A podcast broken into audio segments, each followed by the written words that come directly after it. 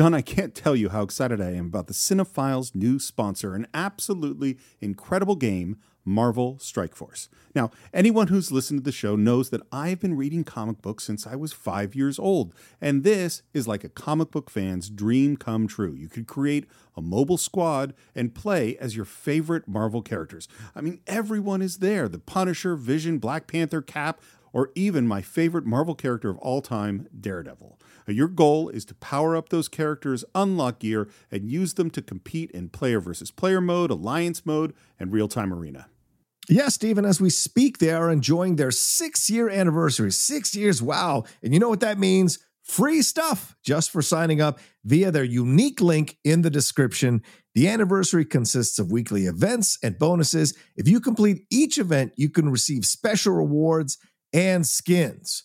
Completing every single mission throughout the entire anniversary will result in an even more special reward. Make sure to log in each day and each week to take advantage of all the new characters that are being released specifically for this event. This will be Marvel Strike Force's most generous event to date, so don't miss out, y'all. Check out that unique promo code, and for every new user, please follow our link in the description and use the promo code MAXPOOL. Once again, Thank you so much to Marvel Strike Force.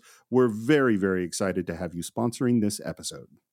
Say goodbye to your credit card rewards. Greedy corporate mega stores, led by Walmart and Target, are pushing for a law in Congress to take away your hard earned cash back and travel points to line their pockets. The Durbin Marshall credit card bill would enact harmful credit card routing mandates that would end credit card rewards as we know it. If you love your credit card rewards, tell your lawmakers hands off my rewards. Tell them to oppose the Durbin Marshall credit card bill.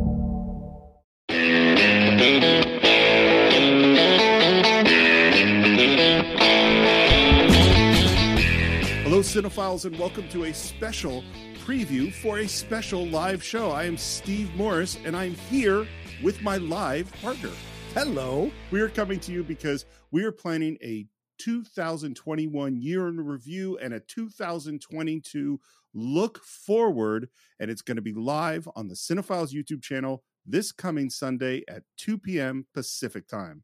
Yeah, this is exciting, Steve. I'm, I'm I'm so looking. I know other places they do their year end review in the last year or last week of the year, but we're going to do ours in the first week of the year to kind of get away from the glut of all those people trying to put up their things. So we're putting up our show in this manner, talking about the year in 2021, where we're at in cinema, where we're at in film, and then also preview some of the things we're going to be doing in 2022, including some Marvel stuff, including some explorations of our next director. And we're going to have some awesome guests joining us and having some fun with us to talk about all of this and answer y'all's questions and y'all's thoughts about cinema and the state of cinema in 2021 heading into 2022.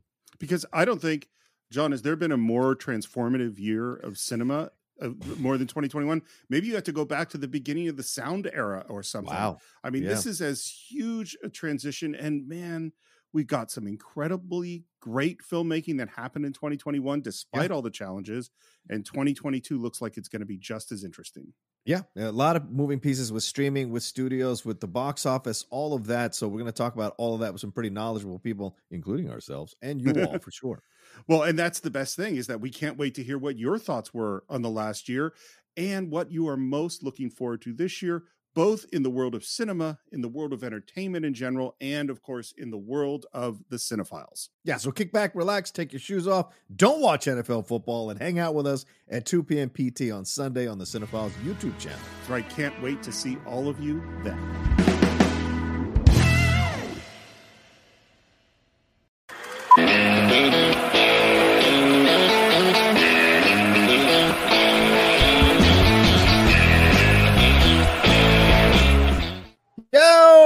Welcome everybody to another episode of the Cine-Files live here on the Cine-Files YouTube channel. I am the Outlaw John Rocha, joined as always by my co-host on this ride for the last few years now, Steve Morris. How are you? I'm good and happy new year. We've got a whole New new Year. year of cinephiles here. That's right. That's right.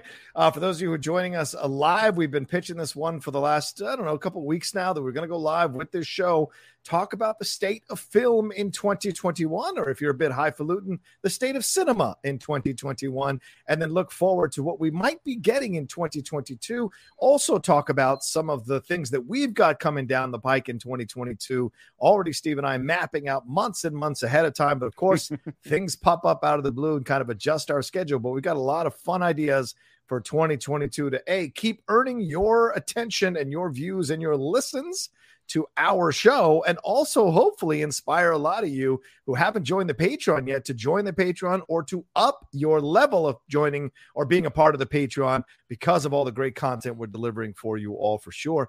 Steve, let's check in. We're just finishing the first week of January.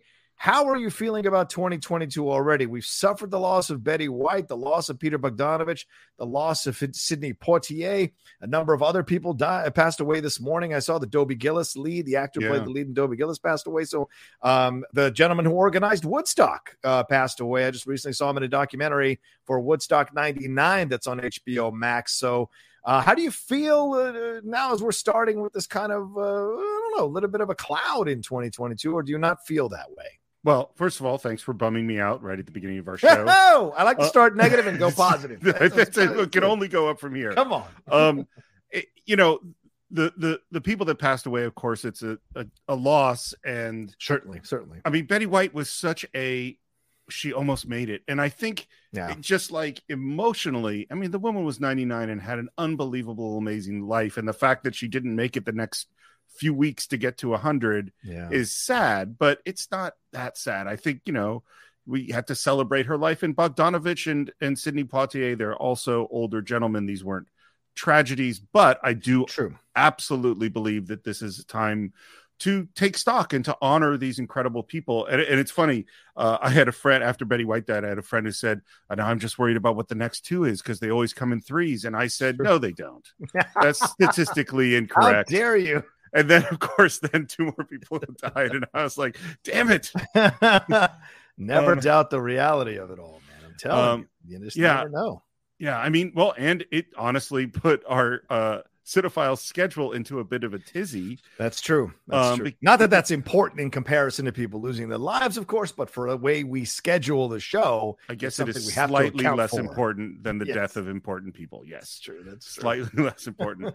um, do you want to uh, announce some of the things that are going to happen this I, year? Or I don't. Uh, not already. I mean, we just walked into the show. I mean, oh, okay. we want to wait till a few more people show up, Absolutely. and then we'll start announcing some things. Let's let's have more of a conversation about where we're at. You know, one of the big things we want to talk about here is the state of cinema in 2021. And Steve, we're seeing a lot of people, a lot of critics mm-hmm. having this kind of groundswell pushing for the Spider Man No Way Home film to be uh, uh, nominated for Best Picture. But Steve, I mean, we suffered through the COVID situation already through 2020. It feels like we had the sequel, to use a term, in 2021 now over the last few months. Uh, as I woke up this morning, I read that Sundance has canceled all their in person screenings. Uh, and a lot of people were so excited to go back yeah. to Sundance. Um, we're seeing more. Disney announced that uh, Turning Red is going to the Pixar new Pixar film. Yet another Pixar film is going straight to streaming on Disney Plus on March 11th.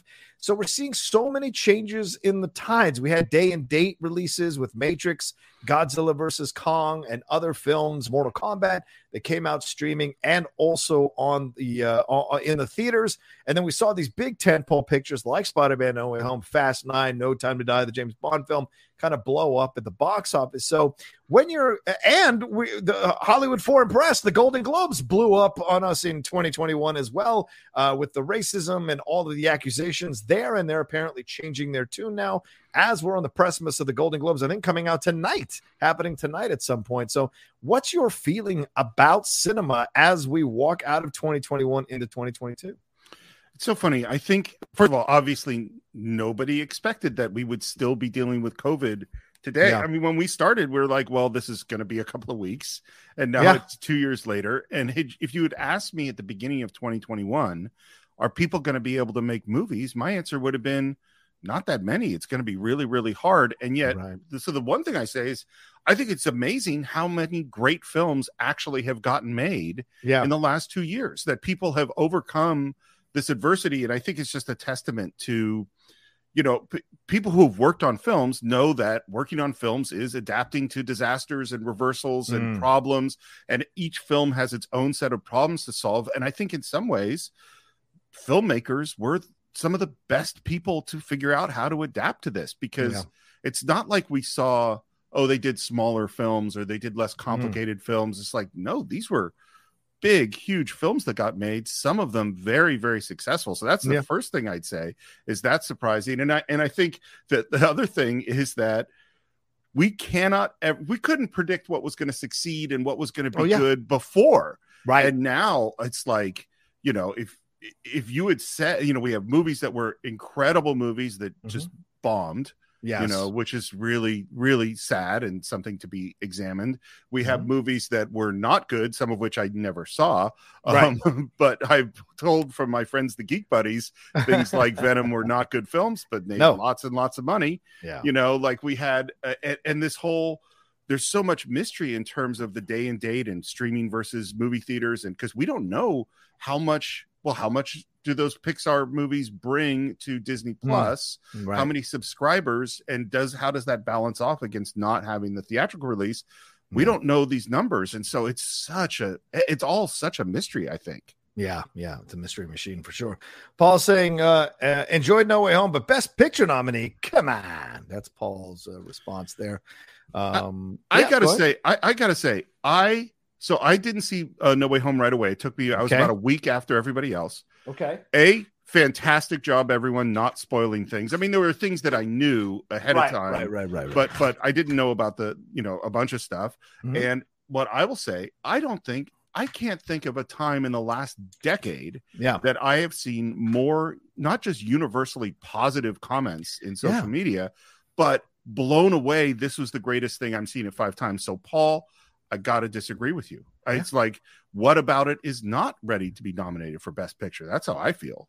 Yeah, I think we're seeing a sea change, uh, for lack of a better term, in this approach to film criticism, in this approach to film appreciation, and then in this approach to award shows. You know, at some point, these awards organizations, and Steve, this is kind of previewing a Cinephile short we have coming up, but these awards organizations are going to have to wake up and smell the coffee a little bit that if a film is this widely beloved and is this critically praised, um, then people have to wake up for the fact that what other boxes does this thing need to check?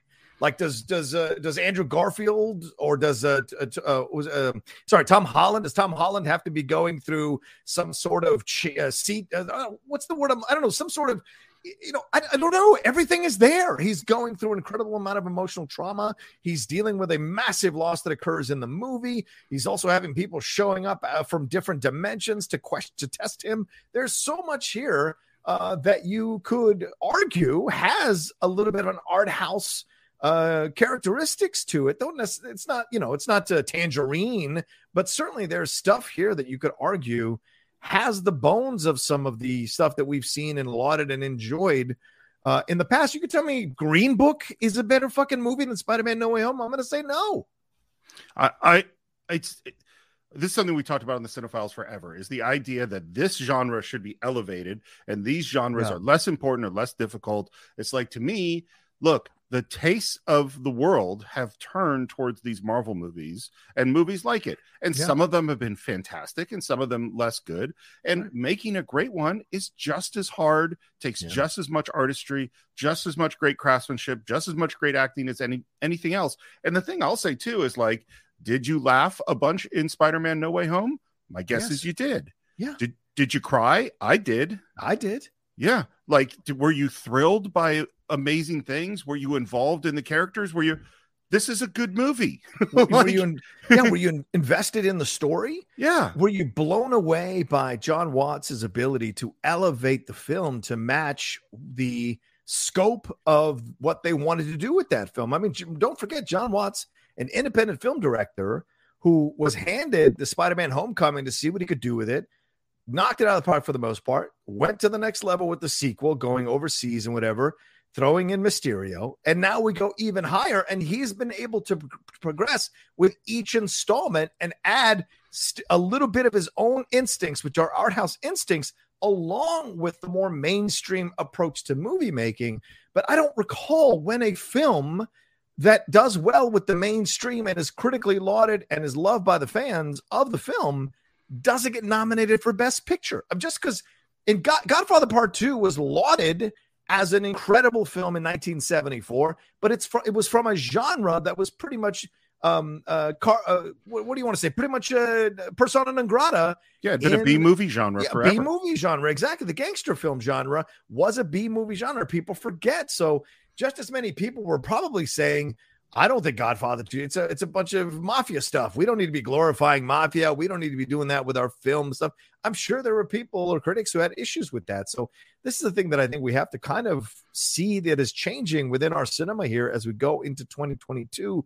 It can't just always be art house films that get nominated for best picture. And in fact, Steve, in 2008, The Dark Knight not being nominated is what inspired the right. Academy to open the door to go back to 10 possible nominees for Best Picture. So comic book movies have been influencing changes amongst awards awards organizations uh, for quite some time here in the last few years. You know, it just occurred to me. We, yeah. We've talked so many times about how the movies that Hollywood makes have changed, and that it used to be that the big money movies were Lawrence of Arabia and Bridge on the River Kwai, and yeah, you know, like that's what.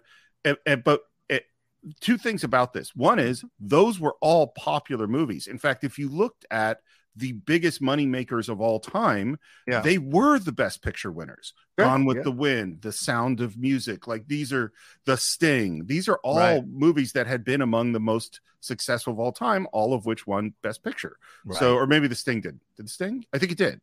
Um, Sting won Best Picture. Yes, nineteen seventy three. Yeah. yeah. So, so, so that's one thing. But the, here's the thing that just occurred to me is that okay. I think as this shift has happened. We've seen more and more that it's the independent film, the so-called art house film that gets nominated for Best Picture, which right. it didn't used to be. 20 years ago, that's not right. what happened. Right. And I think what what's happened that it never occurred to me until just this moment is that that has created an expectation that that's what's supposed to be best picture. Yeah. Yeah. You know what I mean? Yeah. So because we've seen even comments in our feed of like, you know, that it's not artsy fartsy enough. It's like, well, this is a recent development. Yes. It was the big popular huge movie those were always nominated for best picture. Right you right, know? exactly exactly. I mean you look at some i'm, I'm looking at the atlantic right now which is as artsy farts as you can get in terms of uh, yeah. uh, film criticism and film analysis and they have dune as their number seven picture of their top 10 pictures of the year. And dune is a mainstream sci-fi massive epic. So what separates dune from spider-man no way home he's also a young kid dealing with loss, dealing with a removal of someone very important from their lives, dealing with navigating a new threat that's coming from another planet, for God's sakes, not another dimension. That those things are correlative to me, and having to figure out what to do with the assistance and help and inspiration of a young woman who, ironically, is played by the same actress. So I just find this to be so interesting that Dune gets a pass because it's Denis Villeneuve, but Spider-Man: No Way Home doesn't get a pass because it's John Watts and Marvel. That seems wrong. I think it's the anti-Marvel thing because they're both. I mean, it's like is Dune more artsy fartsy than Spider-Man: No Way Home? Sure. Yeah. It's more right. artsy fartsy, but right. artsy fartsy does not mean best picture to me. I mean, it's like right. I think I I think that Dune is an incredible achievement visually. Yes. I think they did a fantastic job of adapting a very complicated story. Right. I think I like down the line, I was like, because I so I reread the book right before the mm-hmm. movie came out because that's the kind of thing that I do. Um, and I think it was like it was right out of my brain. I think mm-hmm. they did such a good job of visualizing right. things and how the character moments were all there. They really did a great job. Mm-hmm. I enjoyed Spider Man No Way Home more than I enjoyed Dune. Mm-hmm. You know, it's a more enjoyable film. Right. And, and again, I, I think Dune probably does deserve to be nominated for Best Picture. I just don't understand why this movie that everybody loves is one people are going like, no, we can't, we can't do that. Yeah, right. It's a bridge too far. It's a bridge it's bizarre. Far. It's bizarre. I need to nominate the film about the orange. Uh, you, you, you, know what it is? You know, yeah. What it, what it is too is like there's a difference between going, man, I really wish Hollywood was in the business of still making you know, movies like these Yeah. big important films. But just because I wish that isn't a reason to not recognize the movies that they are making. You know, Mm-hmm. like people like superhero movies, and the really, really good ones are really, really good. Just like a Yeah. really good musical is a really great thing, or a really good, you know, whatever mystery is a really great. You know, it's like Silence of the Lambs is a serial killer thriller Yeah, yeah. that swept the Oscars. Why? Right. Because it's a really, really well made movie. Right. Right. You know, Yeah, great point. Great point. As you see it all the time, you know. So Yeah. we're changing. Things are changing.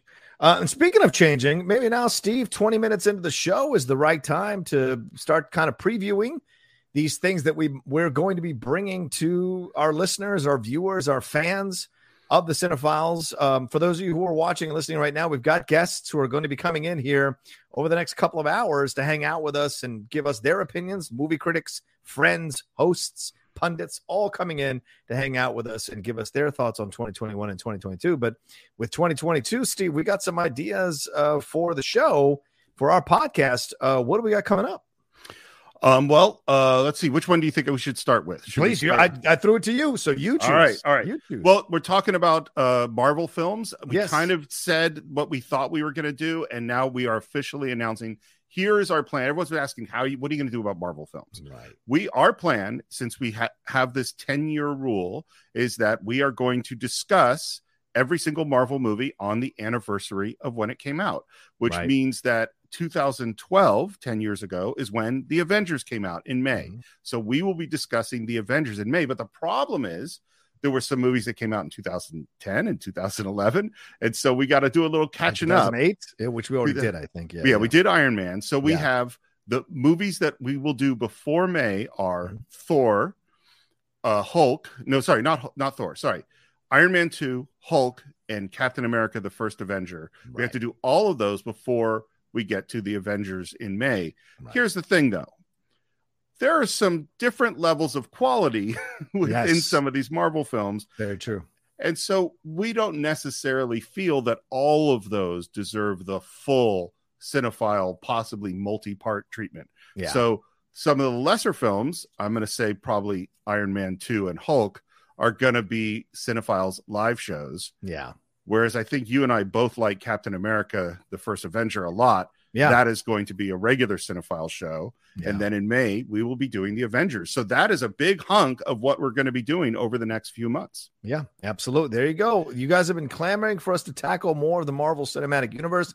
It is absolutely going to be happening in 2022 and beyond with the Cine-Files that we're committing to doing um, on the 10th anniversary. Uh, every one of these films when they came out. So we're going to kind of tackle it all and have some fun with it. We hope you come on the Cine-Files live shows to give us your thoughts on the on those Marvel films that we're going to be covering for those particular shows, and we hope you enjoy when we do our deep dive into the Marvel films that we will be deep diving into. And we haven't even announced if we're going to be bringing on guests for those, which will probably uh, extend them out. But, uh, you know, that's certainly always a possibility with Steve and I uh, for sure, because we love that having uh, multiple points of views besides ours to give us some new perspective on these uh, films. Well, you certainly have access to a lot of uh, geek pundits through the Geek Buddies. I was just True. listening to your uh, Boba Fett spoiler Oh, yeah. review on the Geek Buddies. Again, I am a huge, huge fan of the Geek Buddies. I Thank think you. everybody, I'm assuming everybody already subscribes to this show, but if they don't, what are you guys doing? You're missing Yeah. out. Yeah. please go subscribe to it either on wherever you download the podcast or head on over to the Outlaw Nation channel and, and subscribe to that channel so you can get all the Geek Buddy stuff for sure. Um, yeah, listen, we're not level two says Steve is uh, shitting on Thor 2. No, no, we're not shitting on your Thor 2 level 2 trading, but some things are just true. And Uh, as much as I like Dark World, and certainly I know people who like Dark World, I think we have to understand that a majority of people don't. So it's best to just do it as a live. And those of you who love Dark World can come in live and defend your film against the other people who might be in the chat who don't like it quite as much. So that allows for a little more of an interactive approach to uh, looking at these at this film. Yeah. By the way, I don't think I said anything about Thor 2. I said Iron Man 2. Oh, see, so there you go. Yeah. Level two. I don't know what the hell you're talking about. But level Listen. two, I, I don't like Thor 2. So you're Well, you there were you you read my brain. There you go. It's okay. It, it's funny. I don't think there's any Marvel movie that I walked out hating it. Yeah. I Right. think I think there were some that was just like, "Okay, all right, you know.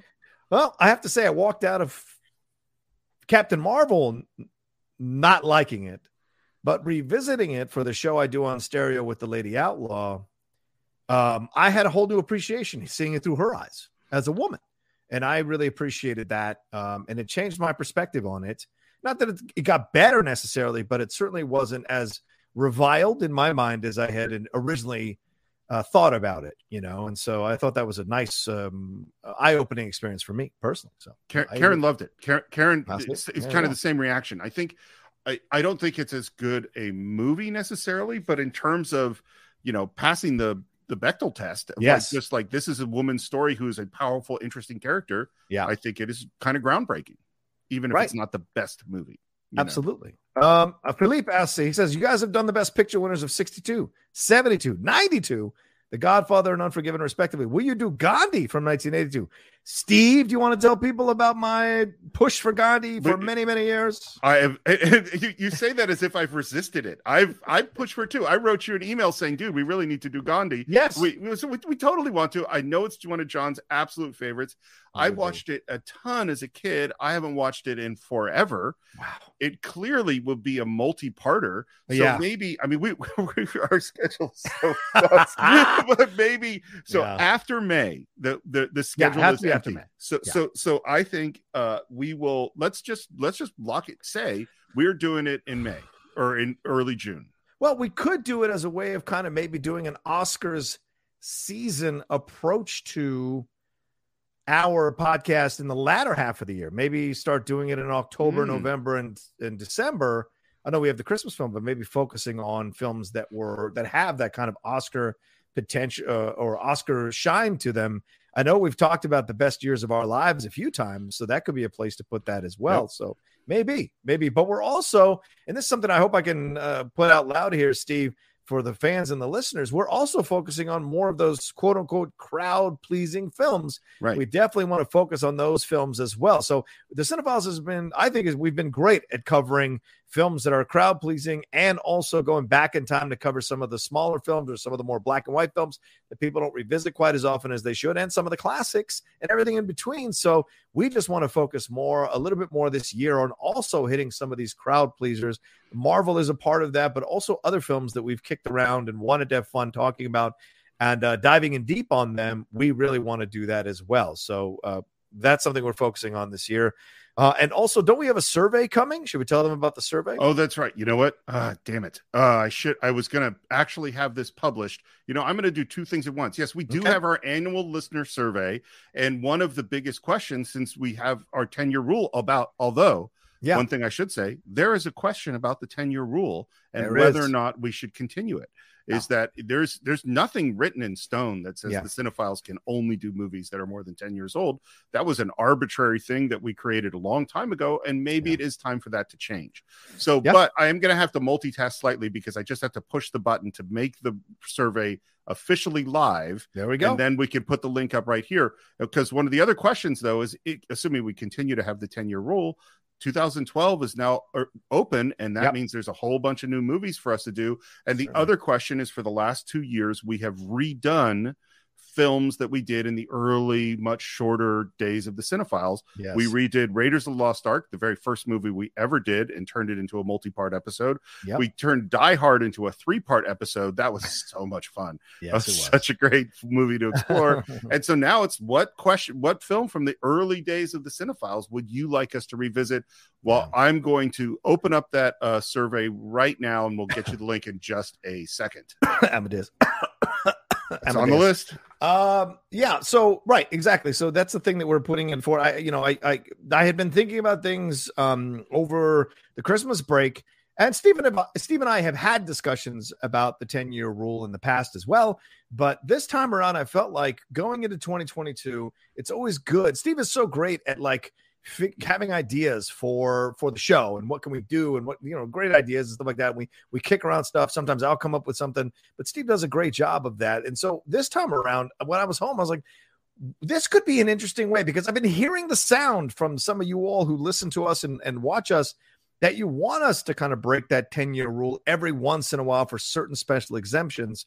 And i think we did it for black panther which was completely worth it. But i also think maybe it's time to retire that rule. So if some of you feel this way, it's on the survey there for you all to feel to, to vote on it for sure. Because some people are very adamant and appreciate the 10 year rule because it allows a film to marinate. It allows a film to kind of achieve a certain status, whereas five years might be all might be enough for some films. So who knows? So it'll be up to you all and what you say for sure. So um Paul John, says, I am yeah. I am sending you the link in the private chat so you okay. can put it out. So hold okay, on one good. sec. And and and maybe part of the solution is just there's nobody forces us to keep this all the time is that we can be flexible yeah is that is that a special movie comes up and we really want to do it we're going to do it i yeah. i think at the very least that yep. is something that is totally reasonable. Uh, yeah, here's uh, Mackenzie here says I like the ten year rule. So there will be people who defend the ten year rule. So, all right, here is I'm going to type this in. Here is the survey for you all to uh, download or to access and then and uh, toss in your votes or cast your votes um, on the survey. So here we go. I'm going to put the link in here. Um, boom. And also just to remind you all, the Streamlabs and the Super Chats are open. I'll see. I, I'm blocking my first troll here. Uh, but yeah, super, Streamlabs and Super Chats are open, ladies and gentlemen. So, you know, what is your thoughts and opinions about what we're pitching for 2022? But also, what's your feeling about cinema in 2021? And as we go into 2022, what do you see happening uh, in the world and in the state of film and cinema? Let us know there with your Streamlabs and your Super Chats uh, for sure. So, there we go. Um, all right, I put the survey there in the chat. It's under the Cine-Files um, account. So uh, click on that or copy and paste it, put it into a new tab, and leave it there for when we're done with the show for you to go and um, you know fill out the survey. And if you can do both at the same time, knock yourself out. It's a free world. Listen, uh, I could publish the survey at the same time as appearing on camera. That it seems to me that you could probably take the survey while listening to us. It's like five yeah, questions. I feel. Um, oh, there we go. It's very yeah, very simple. It's very pretty simple. Um, um, anything else we want to announce for 2022 right now, Steve? I, I, I think. I mean, it's. I'm happy to announce all the stuff if yeah, you're if you're up to. So, well, so the next one I'll say is so. uh uh, Sidney Poitier just passed away, and that, yes. of course, threw our schedule into a bit of turmoil. But we feel this is an incredibly important person to cinema. Yeah. And so the first thing we're doing is we're going to re-release the only Sidney Poitier movie we ever did, which is In the Heat of the Night, which is yeah. an incredible film, winner of Best Picture, 1968. And uh, and we've also recorded a new intro, mm-hmm. just really going into our feelings about this incredible actor. But we also feel that's not enough. So that's I think yeah. going to come out tomorrow. We're going to put that out. Yeah. Uh, um, but right now, right before I got onto this live show, I was watching another movie from the exact same year, yeah. which is Guess Who's Coming to Dinner. Right. And I want to tell you how this came about was after after when someone passes away, there's this ghoulish thing that I end up doing is I or text John or John texts me. It's like, okay, I guess we're going to do a movie of this person. Um, if we and, haven't done one for a bit, and, yeah. And you know the thing that happens where you text someone and they text you at a, literally exactly the same time. this is what the texts were. I wrote to John. Well, I don't think we should do Guess Who's Coming to Dinner. At the same moment, John wrote to me and said, "We have to do Guess Who's Coming to Dinner," and I said, "Well, I think it's more uh, Spencer Tracy's movie than it is Sidney Poitier's." And he said, "It's totally Sidney Poitier's movie," and I went, "Well, now we have to do it." Yeah, I mean, like that, that just just that moment of disagreement and the fact that we it was like, and I love this movie. I yeah. love this movie. It's Steve's, not, yeah. Steve's cleaning it up. I said, "Are you insane? This is absolutely a Sidney Poitier movie." And I even reached out to my friend Maurice and told him about our back and forth. And he, Maurice was my uh, friend from back home. He's a city manager there in uh, in Raleigh, North Carolina, but he's or Chapel Hill, North Carolina. And he said, "Are you insane? Of course, that's a Sidney Poitier film." So to me, I'm like, "Yeah, I feel so." So this is going to be a fun discussion uh, because I I've never thought of it as a Spencer Tracy film. So I'm very curious to hear Steve's point of view on it as we discuss it. So yeah, it's that makes it all the more exciting when we don't 100% agree on the on, on an approach to a film that makes for a fun episode usually between us. So yeah, even though we both agree that we love the film. Yeah, absolutely. Um, yes, it, absolutely. And it is such a perfect contrast within the heat of the night, which was made the same year. Oh, um, and it's funny, a, a, little preview watching it right now. Yeah. I'm amazed at Poitier's performance in this movie and mm. how totally different it is from In the Heat of the Night. Oh, yeah. Like it is just polar opposite characters. You know, you compare any of his speeches in that in Heat of the Night to the speech he gives to his dad, which is powerful. Just oh yeah, so powerful. You know, two generations of black men.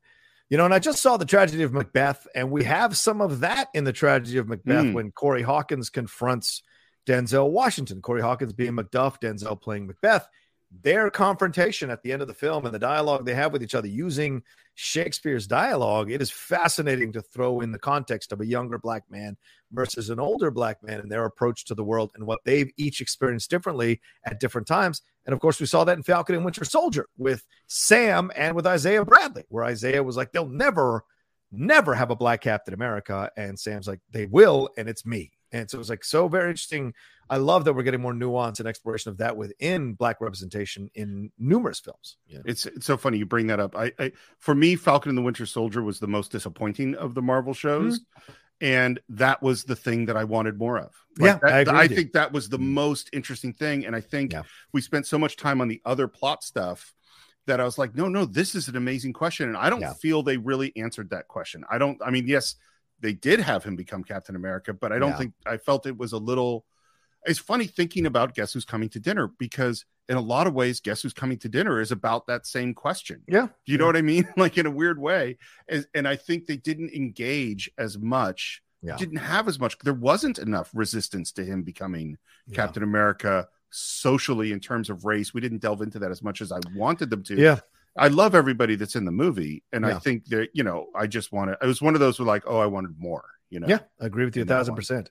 Uh, someone's uh, a couple people are asking if we're going to do anything for Betty White. Should we do a short for Betty White? Is that something we should throw Absolutely. in? Absolutely, I think yeah. she's. I mean, because it's funny. I just heard an interview with her. Uh, Fresh Air had an older interview, oh, nice. and, and and Terry Gross is such a great interviewer, he and and uh, she asked did you ever want to do movies? You never did a lot of movies. And she mm. said, I, and Betty White said, I never wanted to do movies.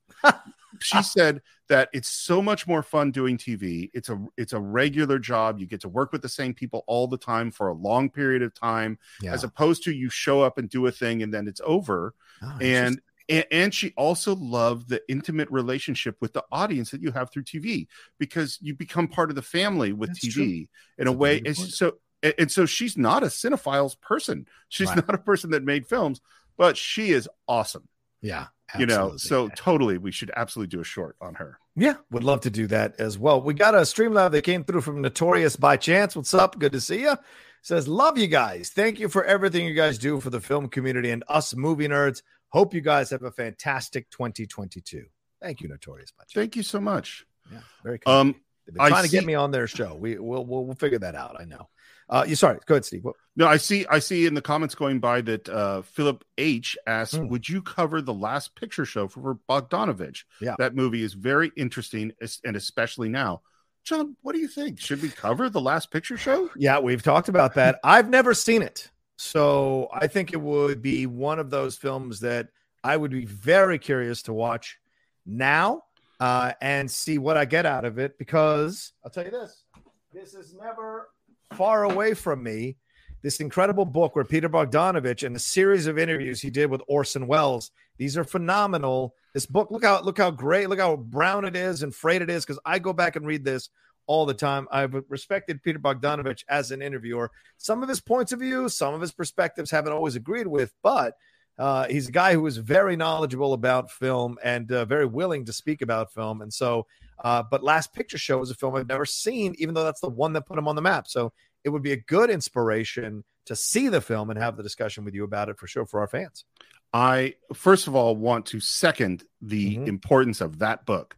I'm the same thing. I haven't. Yeah. It's probably been three or four years since I've read it. I probably read it five times. Yeah, it is, it is the. It, I think it's you. You and I both are just obsessed with Orson Welles. You and I yes. both read many biographies. That book to me is the most true yeah. version. You know what I mean? Like I, yeah. I feel like I got to know Orson Welles the best in that book. Yes, agreed. Um, Even with some of the flourishes where you don't 100% believe he's telling the truth. Oh, that's yeah. still you're still getting an exposure to who this guy was as a person. Yeah. Well, you're hanging out with him. I mean, yes, that's what, basically. And, yeah. and, and you also hear he exposes some real vulnerability in that book. Yes. Um. Uh. Yeah. Uh.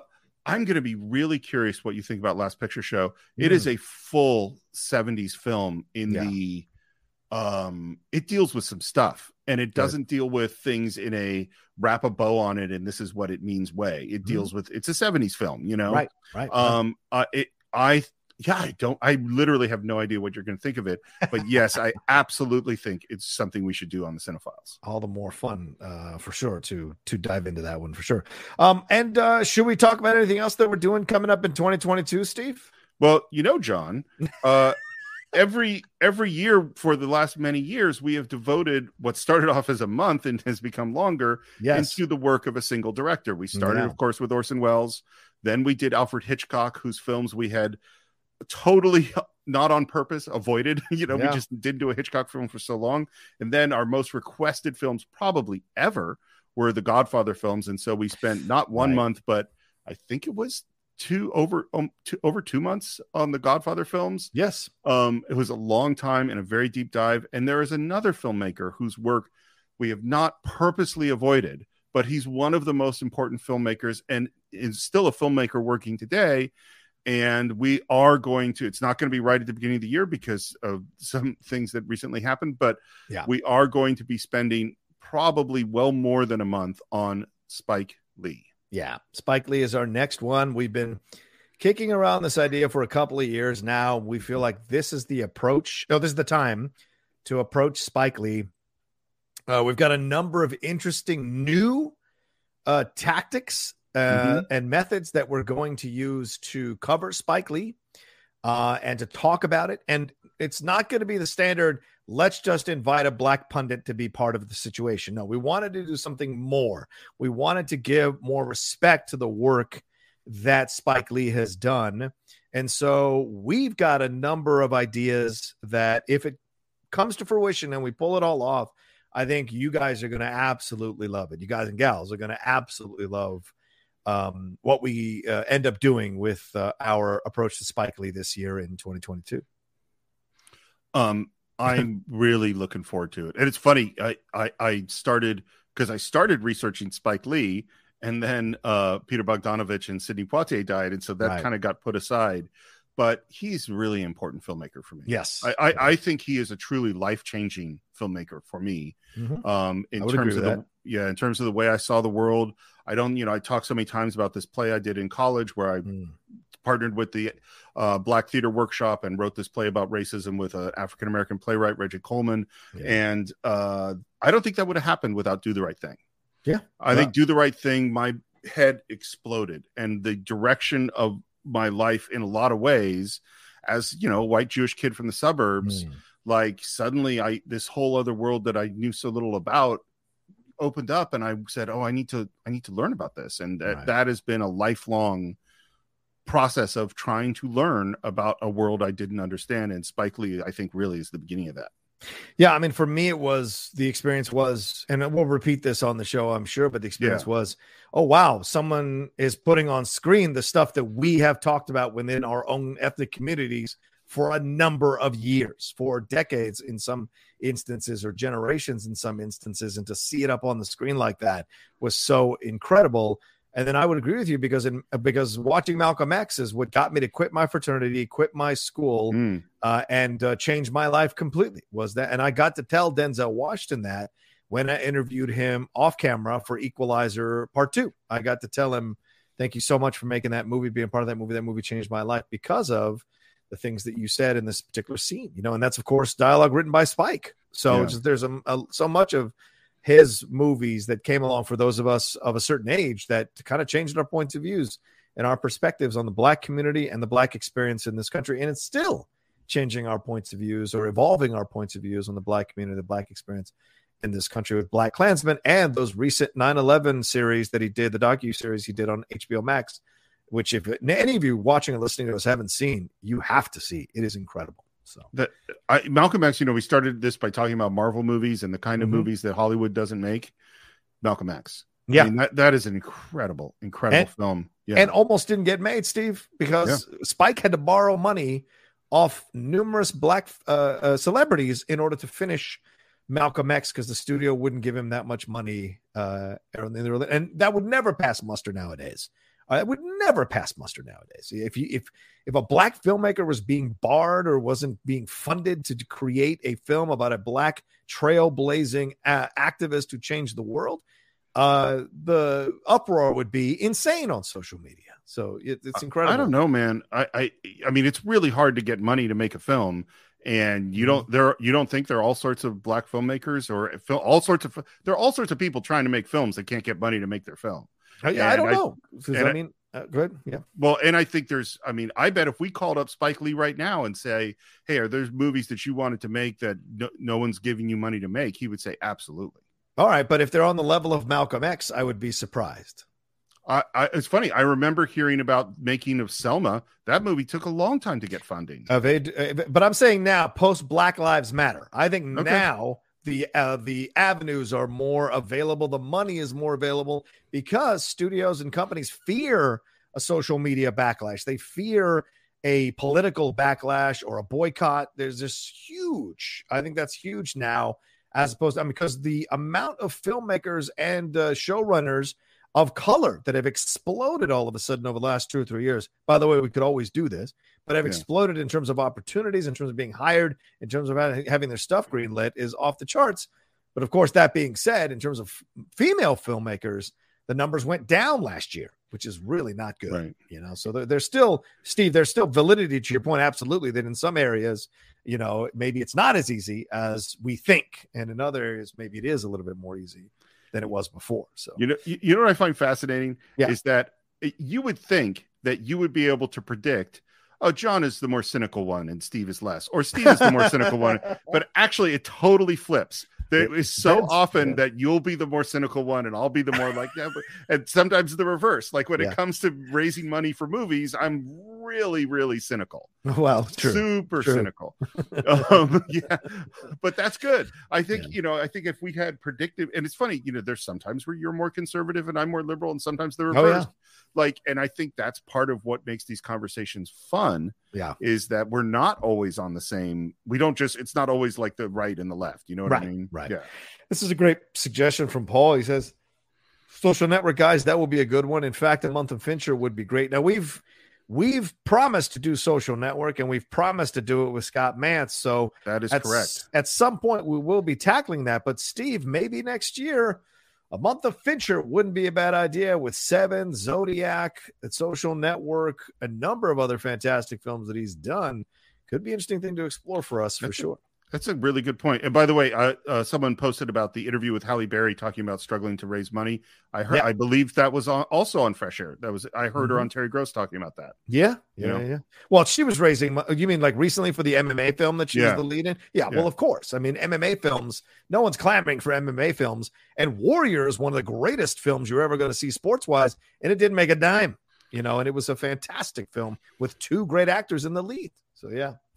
Um, all right, let's see here. All right, it's a lot of people finishing up the survey. So thank you all so much for finishing up the survey for Steve and I for sure. All right, let's move on. Steve, you said you had some questions, you had some ideas that you wanted to bring up on the show as we're waiting for our guests to show up uh, randomly throughout the next hour and 15 minutes. What do you got?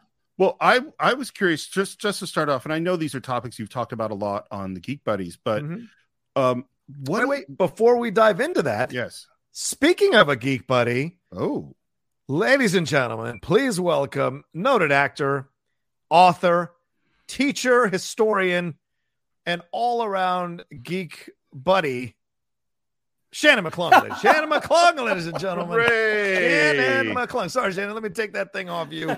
Uh, real quick here. Here we go. There, oh, ah, there, we go. There we go. I apologize you, for the echoey sound. I'm currently in the room that is going to become my office in about oh, two weeks. So there's oh, oh. nothing in here at the moment. It's me wow. in a chair. I'm currently sitting on the carpet. I love it.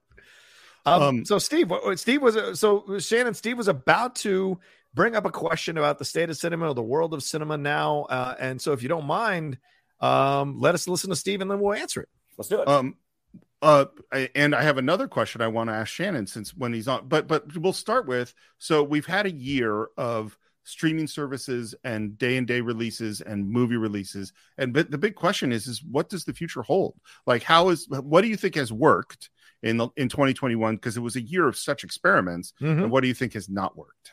Ah, oh, gosh. So the the especially with the Warner Brothers HBO Max day and date release strategy that they did, um, it mm-hmm. kind of saved me from having to go to a theater to see a movie that I didn't like. Yeah. um, you know, I was trying to go see Spider-Man: No Way Home again, and the theater was just a little too crowded. So I I came home and I was like, well, I'll throw The Matrix Resurrections on uh, up on uh, at home on uh, HBO Max, and it was you know it was not it was not for me. Uh, yeah. I understand that there are a lot of people that the Matrix franchise is near and dear to their heart. Um, but for me, it was like, ah, th- this is just not striking the right notes for me. But had I been in the theater, you know, you're kind of forced to sit there and watch. I mean, that's mm-hmm. one of the one of the downsides of streaming. And there are there are some great movies on streaming that I saw, that I've only seen on streaming, mm-hmm. uh, like like Coda, which is probably yeah. my favorite movie of the year. Mm-hmm. Um, I, I, do think it's it's just so easy to check out when you're at home and you're streaming because you've got your phone. You can hit pause. Let me go grab something to eat. Let me go grab a little beverage. And that's not how movies are designed. They're designed to watch from beginning to end. If if the the filmmaker wants there to be an intermission, they will put in an intermission, a la mm. Lawrence of Arabia or The Hateful Eight or, or something like that. So I think I think that's one of the challenging parts. I love the convenience of the streaming, but mm. knowing, and I'm certainly guilty of it as well, knowing how easy it is to jump out and not being able to kind of get fully get on that ride that the filmmaker right. wants to take you on. Yeah. Um, for, I mean, for 2022, uh, you know, I'm, I'm so thankful that we are able to go back to the theaters. Um, and the few times that have happened in 2021 where you did have a big group of folks. I mean, mainly it was in the Marvel movies, mm-hmm. um, but but getting to have that communal experience. Um, again, speaking of Spider-Man, I, I took my fiance to see it yesterday, yeah. and we were in. It was probably, the first time I've heard you say that word "fiance." By the way, that's that's awesome. Thank you. Um, but we we we're in a theater probably about a third full, a quarter full. Mm. And she's not necessarily the biggest Spider Man fan, but there were certainly moments in that as we had left. Like she was laughing as mm. we had mm-hmm. left. She's like, Gosh, I, I was so surprised that there wasn't more of a, re- a reaction from people when these big moments kind of happen. And I was like, Well, there was. Yeah, two, right. two weeks ago, right. when everybody saw it for the first time. But I mean, that's something that I treasure about the theatrical experience is is mm. getting to share um, getting to share those big moments, getting to share this love of cinema and this love of stories and this love of these characters. Um, I really hope that we're able to get back to that because it doesn't just have to be for Marvel movies where you can have that experience. You can have that experience in a comedy. You can have that experience in dramas as well. Um, so I hope we're able to get back to that. Fingers crossed. Yeah, I mean, I my my perspective on this has been evolving. I follow this um uh, this young uh, um, critic and uh, analyst here, Kate Sanchez. She's someone that I have really appreciated because, from a female point of view, a Latina point of view, but also like kind of a I'm willing to say what nobody else wants to say kind of point of view. I really appreciate her, and she kind of uh, she released like a seven tweet thread last night that I retweeted on my Twitter because I read it and really appreciated that. This idea that we have to go back to the cinema. We have to be a slave to the cinema. And sometimes we forget, and she pointed this out, that like the cinemas are a luxury for a lot of people, mm. especially depending on financial status, going, especially with the increasing ticket prices. So there's almost this shaming that seems to be happening amongst critics and some of the intellectual quote unquote elite intellectual elite who are claiming like if you don't go to see this movie in a cinema you're insulting film you won't get what you're supposed to get out of it and she points out rather correctly that quite a lot of us saw our first few films on TV with commercial breaks and still fell in love with these classic films and still because there were no uh, uh, what do you call those houses? There were no, uh, you know, re- reviews or something, whatever we call those things, where they show them over and over again. There oh, weren't like those, second run. Oh, right. Yeah, there, there right. weren't those houses going on in the 70s and 80s when we were growing up, at least not where I lived. I couldn't go see Godfather Part 2 in a theater I had to see it and rent it and and watch it at home. So it, this idea that we must go back to the cinema, it does not have to be the pervasive point of view here Uh, and if and if cinemas were to all get burnt down tomorrow, we would all still live. They'd still make films, and we could appreciate them. And my counter to your point, Shannon, is if you're the one looking at the phone, the problem is you, not the streaming situation. If you're the one being distracted, going to the bathroom, getting losing the rhythm of the movie, the problem is you. But I would I would say you've probably watched a lot of films for the first time at home growing up and enjoyed them, even though you went to the bathroom or got some food or had a conversation with your mom or your dad or your sisters. Like that's still there to appreciate. Oh, 100%. I mean, yeah. I, I fully, I fully accept that, that, yeah. that going on the phone, that that's my choice. Um, where the theater experience for me is yeah. I'm not going to do that because I don't want to disturb other people around. Of course, of um, course, right, right. And there's, that, there's, a social contract kind of going on, right? Yeah, yeah, yeah. yeah, even though not everybody follows it. No, uh, you would maybe say most people don't follow. yeah, it. yeah. Um, but yeah, I mean, I certainly I, I, understand your point of view about that. You know, the first time we see some of the movies that do influence us in a in a huge way, um, yeah. we're on television. Um, but as an adult, like that's just that's just what I want. I mean, and if you're not in a position if you don't have a theater close to you. Yeah. Like, yeah. like I, I, certainly understand the luxury of what that is. Yeah. And right. that's why when I am in a theater, I try not to look at my phone because I don't want right. to affect other people. So, I mean, I understand your point, but for me, there will never be a replacement for that theatrical experience totally. with with a with a filled with a filled house. Yeah, yeah, absolutely. Steve, uh, you asked the question. What are your thoughts on everything we've been banding about here? It's it's so funny. Whenever I'm watching a movie and I look at my phone at home, I also think the problem is Shannon.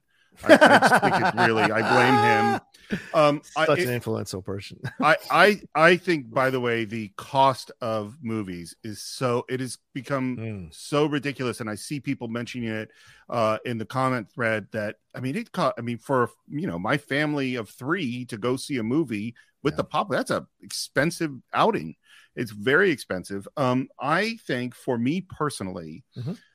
the great thing about movies is it is it forces me to to go against my regular character which is mm. that which is to 100% focus and be emotionally open to the experience the whole time because my brain and my tendency i am on the phone i am distracted i watch movies in bits and pieces mm. and part of that is what makes it possible for uh, me to do the Cine-Files the way i do it because i can be detached yeah. You know, I mean, if you watch the way I was watching Guess Who's Coming to Dinner right before uh, we got on for this, I'm starting and stopping the movie every minute.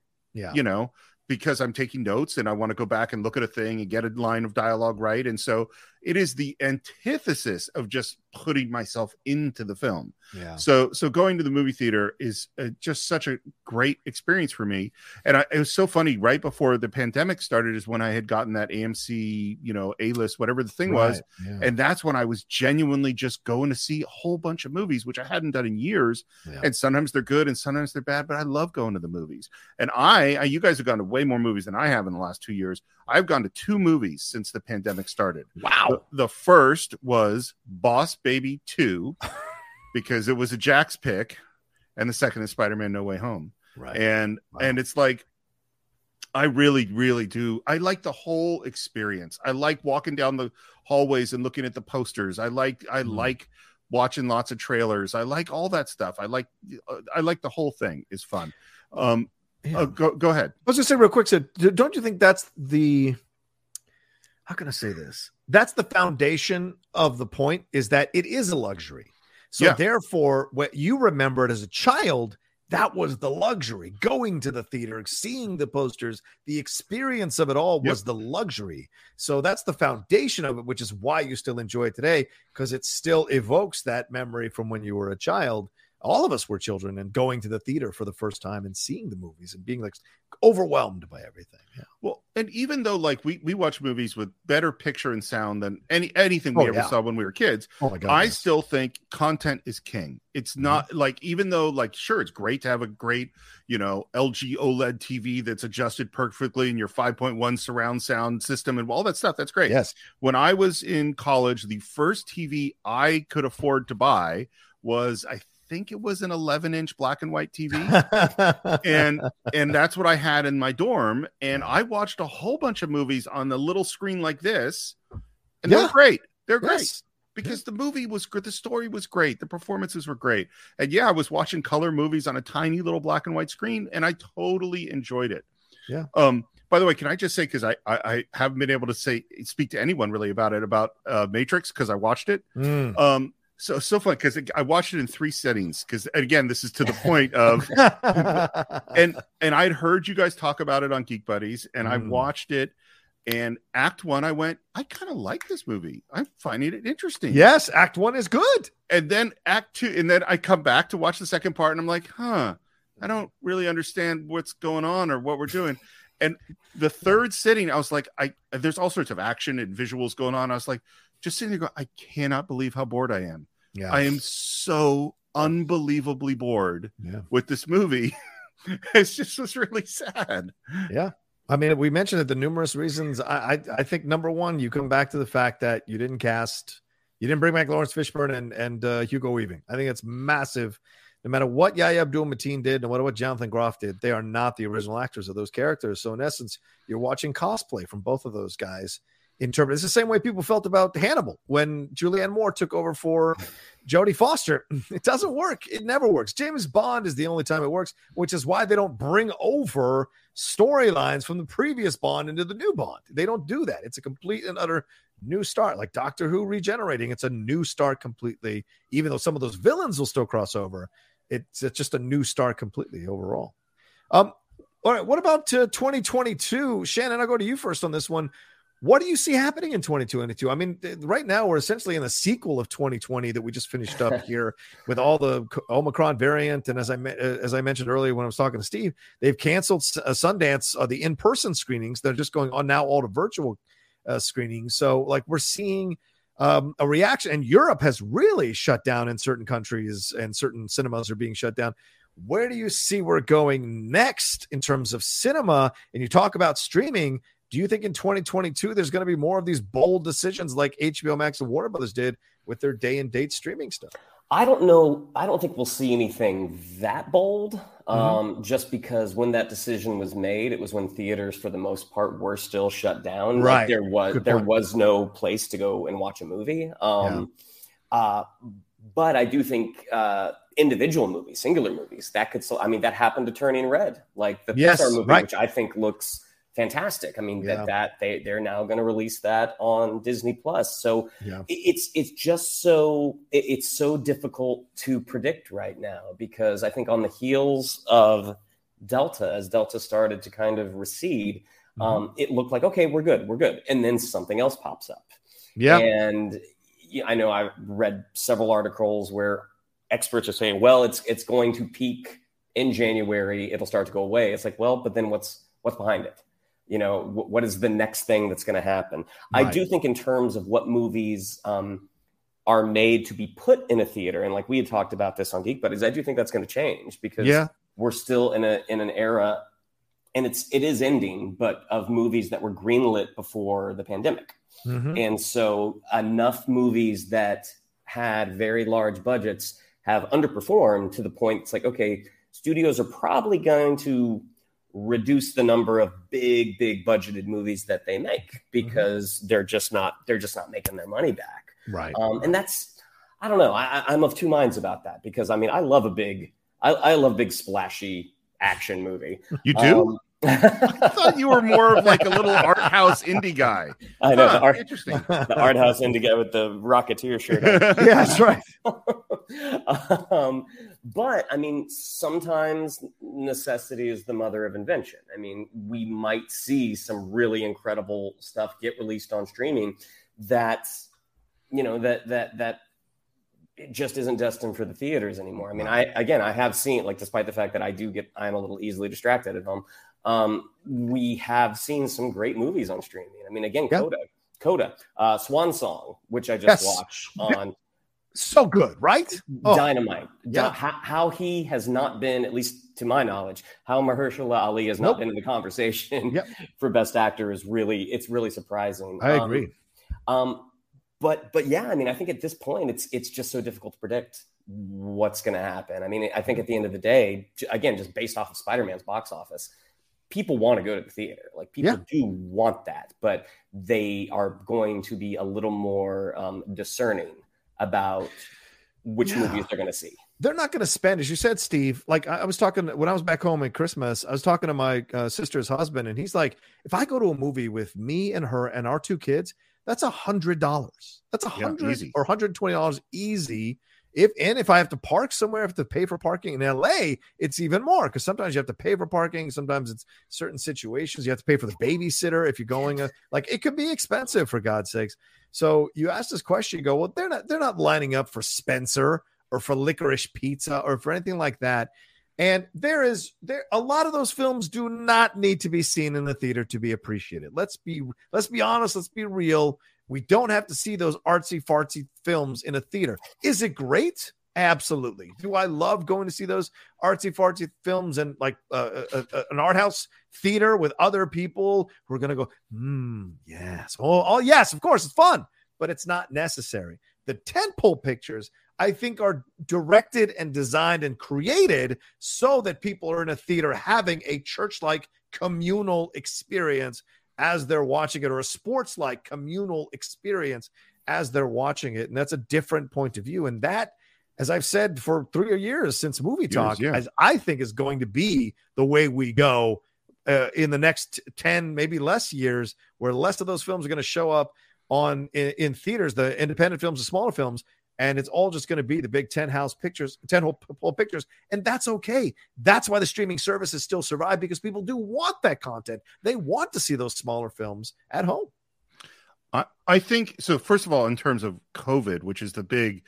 yeah. the biggest variable i think things are gonna i think we are going to be shifting towards a endemic approach to covid rather than a pandemic approach and mm. that the idea because the idea i think that we're going to have zero covid and it's going to be totally gone and we're going to eliminate it and we're not going to go back to the world until we do that. Well that's not realistic. Yeah. And and at least at this moment um being vaccinated makes it that you're not really risking hospitalization and death. And so therefore i think there's going to be more and more going out. Now mm-hmm. if the, if another strain comes along that's super deadly well, obviously that's going to change and be hugely tragic. But I think people have shown they want to go out to the movies, and I think that's going to continue.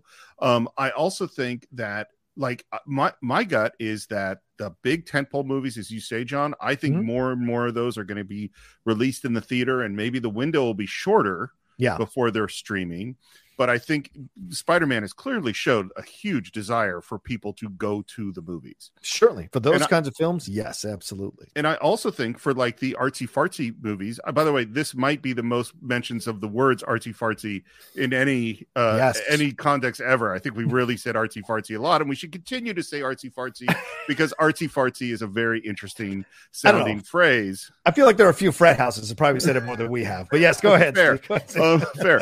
But what, what I think is it's like those are the movies we're releasing them both in the theater because we have these theaters, we have these multiplexes with yeah. lots of smaller theaters. Is releasing them at the same time. That's where that really makes sense. So yeah. if you want to go see it in the theater, great. If you want to go watch it in a streaming service, that's great too.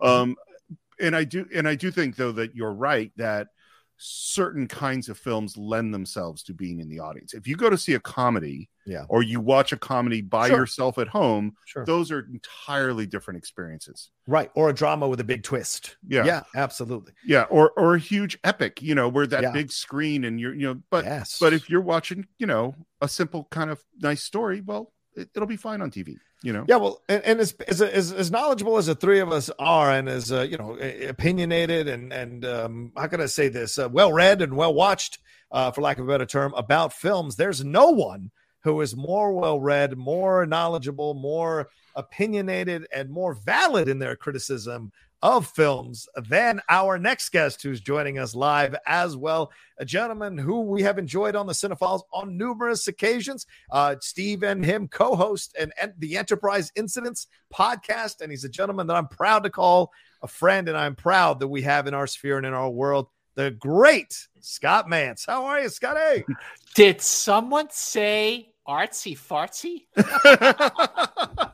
I don't think so. I don't remember hearing anything about artsy fartsy. Do you? No, I don't think so. Well, it, it is great to to see you, fellas, and hi, Shannon. It's great to great to see you too. Good to see you again, Scott. You yeah. know, I did I did catch a, a, lot of what you were just saying okay, about please. about the big studio films that you know, in, in this case, Spider Man, which is now passed 1.5 billion dollars worldwide wow. and is yeah. now the eighth highest grossing movie of all time worldwide during a global pandemic, I might add. Uh, but all of the other films, even these big studio films like West Side Story and King mm. Richard, none of those are, are doing well at the box yeah. office because right. those movies cater to older grown-ups, grown-ups who are definitely a lot more uh, skittish about going back to the movies. It's it's like Spider Man was like the only movie that that people were willing to risk their lives to sit in a theater to do. And, and I mean, listen, I really I love Spider Man. I, I I saw it in the theater three times, and I'm I I'm so happy that the movie is doing so well and that everyone loves it. And I mean, you know, no spoilers, but the last hour of that hmm. film is just sensational. But I loved West Side Story, and I'm really sad that that movie is not doing well. Of course, I understand why it's not. And I thought King Richard with Will Smith uh, was a was a terrific film. Agreed. You know, Belfast, written and directed mm-hmm. by Kenneth Branagh, terrific movie. You know, none of those movies. I don't think Belfast even made ten million dollars at the box office. Yeah. And you know, right now, especially with the surge going, even though hospitalizations are not skyrocketing on the same level as infections th- those uh, that target demo is justifiably skittish about going back to theaters. Yeah. I don't yeah. blame them, you know. Yeah. Uh, but at the same time, it's just it's just a shame. And you know, going into 2022, hopefully this this surge will be will sort of come and go as fast as as even you know the the top uh, you know uh, infection gurus like Fauci are saying that it'll like come and mm-hmm. go. And I really hope that's true uh, because you know these these these are the types of movies that need to be seen. Uh, uh, you know, you're talking about comedies. Yes, they do need to be seen in theaters. Uh, but you know, look, you know, Coming to America too was supposed to open in theaters, yeah, but Paramount right. sold it to Amazon Prime. But it's just it's just a mess right now, uh, and and movie theaters are in jeopardy. Yeah, yeah, you know, and you know, Scott Mantz, one of these people that advocates for Spider-Man No Way Home for consideration for Best Picture here. Also, we were talking about that earlier as well. So, you know, even the artsy fartsy Scott Mantz sees the truth of Spider-Man No Way Home. No, well, well, the, the, the yeah. thing about Spider-Man being uh, two for Best Picture, you know, that's all Sony. You know, they yeah, are they are right. definitely gunning for Spider-Man No Way Home for Best Picture. And look, you know who really wins if if it actually gets nominated for Best Picture, the Oscars, because that yeah. means yeah. that all people these people people will watch the Academy Awards. Are you kidding? Do you know yeah. how many people would would watch the Academy Awards if Spider Man got nominated for Best Picture? I mean, yeah. like, oh my god, that would be amazing. Well, Scott, what what do you see going into 2022 that you think? You know, there've been so many conversations about you know, we've it's got all, and most of us have been around for a while. We've heard about the quote death of cinema as much as we hear about the death of rock and roll, and it's always that kind of thing, back and forth, back and forth. But this is the first time where something really kind of has attacked people's ability to go to a theater uh, in an extended amount of time. I was mentioning how 2021 is a sequel to 2020 uh, in terms of the theaters and the Omicron variant and all this. As we go into 2022, do you think we bounce back at the levels that we did before for these more independent or medium, uh, for lack of a better term, uh, level films um, and smaller films at all? Or do you think this has been irreparably damaged, those section of films, and they will people will wait now. People have kind of gotten themselves conditioned the last two years to wait for these films to show up on streaming. That is a it's a great question, Johnny. It's mm. also a loaded question because first of all, well, well, first of all, well, you know, you're talking about you know, you're talking about a conversation about the death of cinema, quote unquote, that people have been having ever since like radio yeah, and t- te- yeah, radio, you know, yeah, yeah. Television, you know, television, you know, that got TVs, you know, no one's going to go to the movies. You know, then you had VCRs in the 70s and the 80s. Then you had the DVDs and the Blu-rays. Then you had the streaming services. Oh my gosh, no one's going to go to the movies. But but Johnny, like what you're saying about this, with the pandemic really affecting theaters, I mean, for for more than a year, movie theaters were closed and that yeah. is something that all those other mediums did not do right exactly yeah, yeah, you know the fact that they closed the fact that you have a, a theater, a beloved theater in LA, like the ArcLight in Hollywood, yeah. which is the center of the movie universe. If you are living in Southern California, and the fact that that movie theater did not reopen when movie theaters reopened, that was a a you could call it a death knell if you want. I mean, mm. I never subscribed to all those other theories over the last, you know, 50 years of my life. You know, people would always say, "Oh my gosh, you know, the theaters are going to go away because of the streaming services." But in this case, what the pandemic did, and this is the answer to your other question, Johnny, mm-hmm. is what the pandemic did is it sped up a process that was already yes. in motion. Yeah. Right? Yeah. And by that, you know, I mean you're you you know exactly where I'm going with this. Mm-hmm. The fact that you had these shorter theatrical windows, you know, used to be a movie played in theaters for like a year yeah. to before it came out on home entertainment, then it was 6 months, then it was 4 and then lately it's 3. But you also had a situation where the types of movies that people would go see in the theater were the Star Wars films and the Marvel movies and the the other like the mid-range grown-up films started to really be in jeopardy and mm-hmm. of course the independent movies you know once in a while you you got a fluke like yeah. uh you know little miss sunshine which did really really well yeah but this really sped up the process where people will only go to the movies to see spider-man mm-hmm. james bond Shang-Chi, Dune, yeah. whereas grown-up films like Belfast and and King Richard and now West Side Story, like people aren't going to see a yeah. Steven Spielberg movie that's based on a movie that won 10 Academy Awards, including Best Picture. Are you kidding me? It's yeah. and and the independent films, you know, fortunately, the streaming services really came to the rescue for films like that. Like, you know, there was a movie that I really loved that came out this past year in 2021 mm-hmm. that streamed on Netflix back in February. The movie's called I Care a Lot. You oh, guys yeah. see this? Yes, the Rosamund Pike film. Yes. Yes. Oh my God. Jo- Johnny, I-, I love that movie. Yeah, Steve, good movie. Shannon, if you have not yet seen I Care a Lot, and for everybody watching and everybody listening, I am I'm going to hang my hat and die on the hill and say that oh, I Care a Lot was one of the very best movies of 2021. Mm-hmm. Rosamund Pike is just absolutely phenomenal. Peter Dinklage, this is yeah, a, a really good, fun, dark comedy, mm-hmm. and uh, uh, about a about a profession that that is existing and one that is definitely take advantage of of uh, of the elderly. Yeah. Uh, but this movie. I Care a Lot is streaming on Netflix anyway, so it's streamed virtually through the Toronto Film Festival right. the year before in 2020 when things were really, really bad. Netflix came in and picked it up. They put it on their streaming service, and people were able to see that. So that's just an example of how yep. the streaming services came to the rescue of a lot of those movies that were at film festivals, independent films. Um, you know, it's yeah. it's it's it's a tough situation. Like right now, you have this movie, Parallel Mothers, yeah, by Pedro Almodovar. Such a good film. Such a good film with Penelope Such... Cruz. You did a Q&A on this, uh, uh, Scott. You hosted it. Penelope Cruz is incredible in that movie. She is fantastic. It's one of her best roles, and that's a bold statement. She uh, mm-hmm. uh, was an Oscar winner for Vicky Cristina Barcelona, right, right. nominated two other times, and this is one of her very, very best roles, directed by Pedro Almodovar, who's yeah. one of the greatest filmmakers of all time. And he has a new film out in select theaters right now called Parallel Mothers. And you know, eh, will it get a wider release? Well, that depends on if people see it in select cities right. uh, in limited release. And how is it doing? Not that great. And yeah. that's a shame. But I get it. People are, you know, those grown-ups who that movie is targeted for uh, are, are, are not going to rush out to see it in theaters. And those are the kinds of films that will suffer.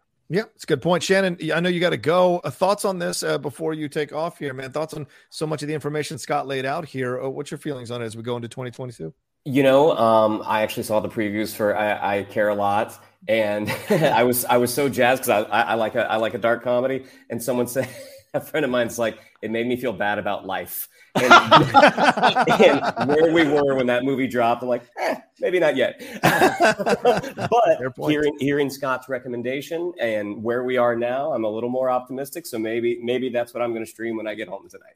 Oh, Check it out, Shannon. I'm telling you, you know, listen, it, it's a dark comedy. It's not meant to be taken too seriously. It's just a lot of fun. And, you know, Rosamund Pike, who, who obviously, you know who she is. I mean, she was a Oscar nominee for yeah. Gone Girl. you know that kind of that kind of performance, Shannon, that she gave in Gone Girl, where she was so good about playing bad.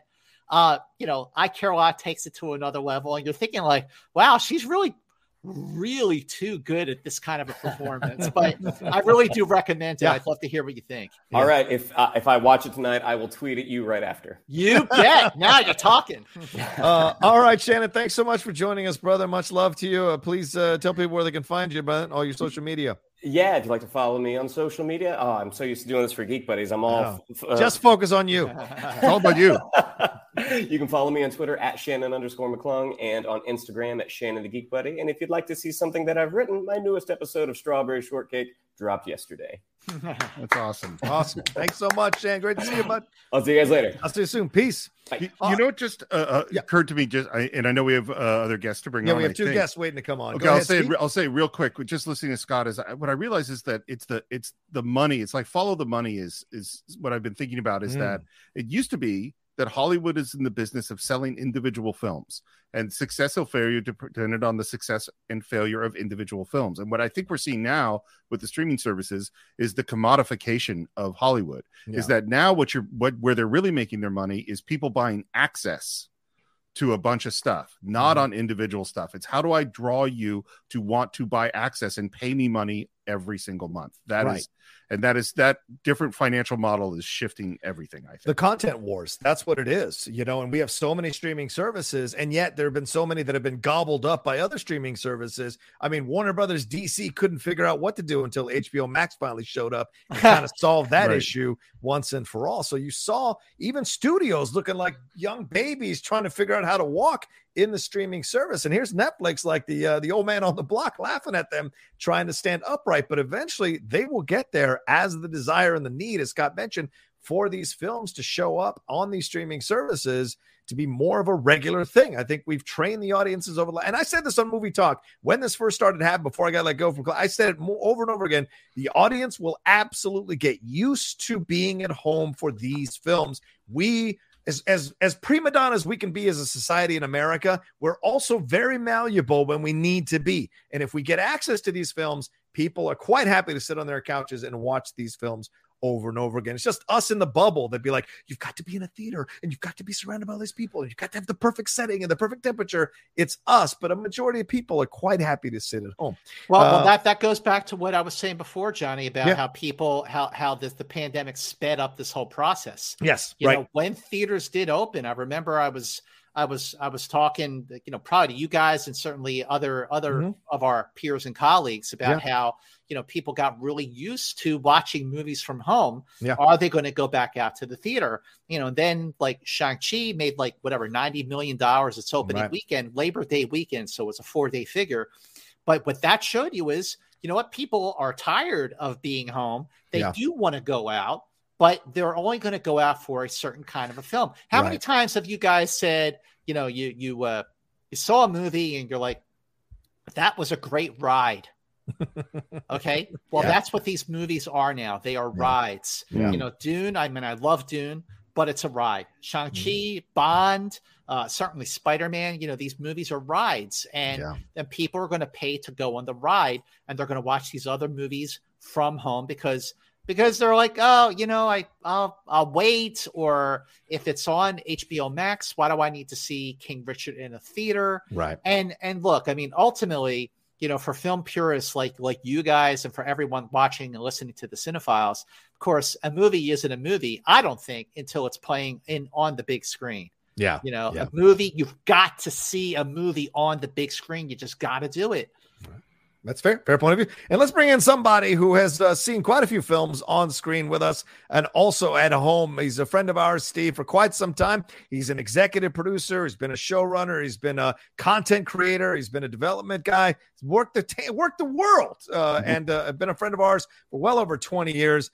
Ladies and gentlemen, please welcome to the show a guy who's been a guest of ours and oh, and talk about a ride. Every episode we've done with him is absolutely a ride. That is the great Michael Ross. Michael, how oh, are you? Hey, Michael, it's good to see you. Guess what? What, what Michael? I What's got that? it. Yeah. Got, okay. I got it. What's that? You got COVID? I got. I got. I got the sickness for the cinephiles. oh, Jesus Christ, man! Why do I have to follow up Scott? Somebody's got to do it. Luck Michael. of the draw, man. Everything he's saying, I'm like, oh my god, that's so. I, I'm nervous, but I'm also yes. Everything you're saying is exactly right. That's his Good effect. luck following Movie Mantz, buddy.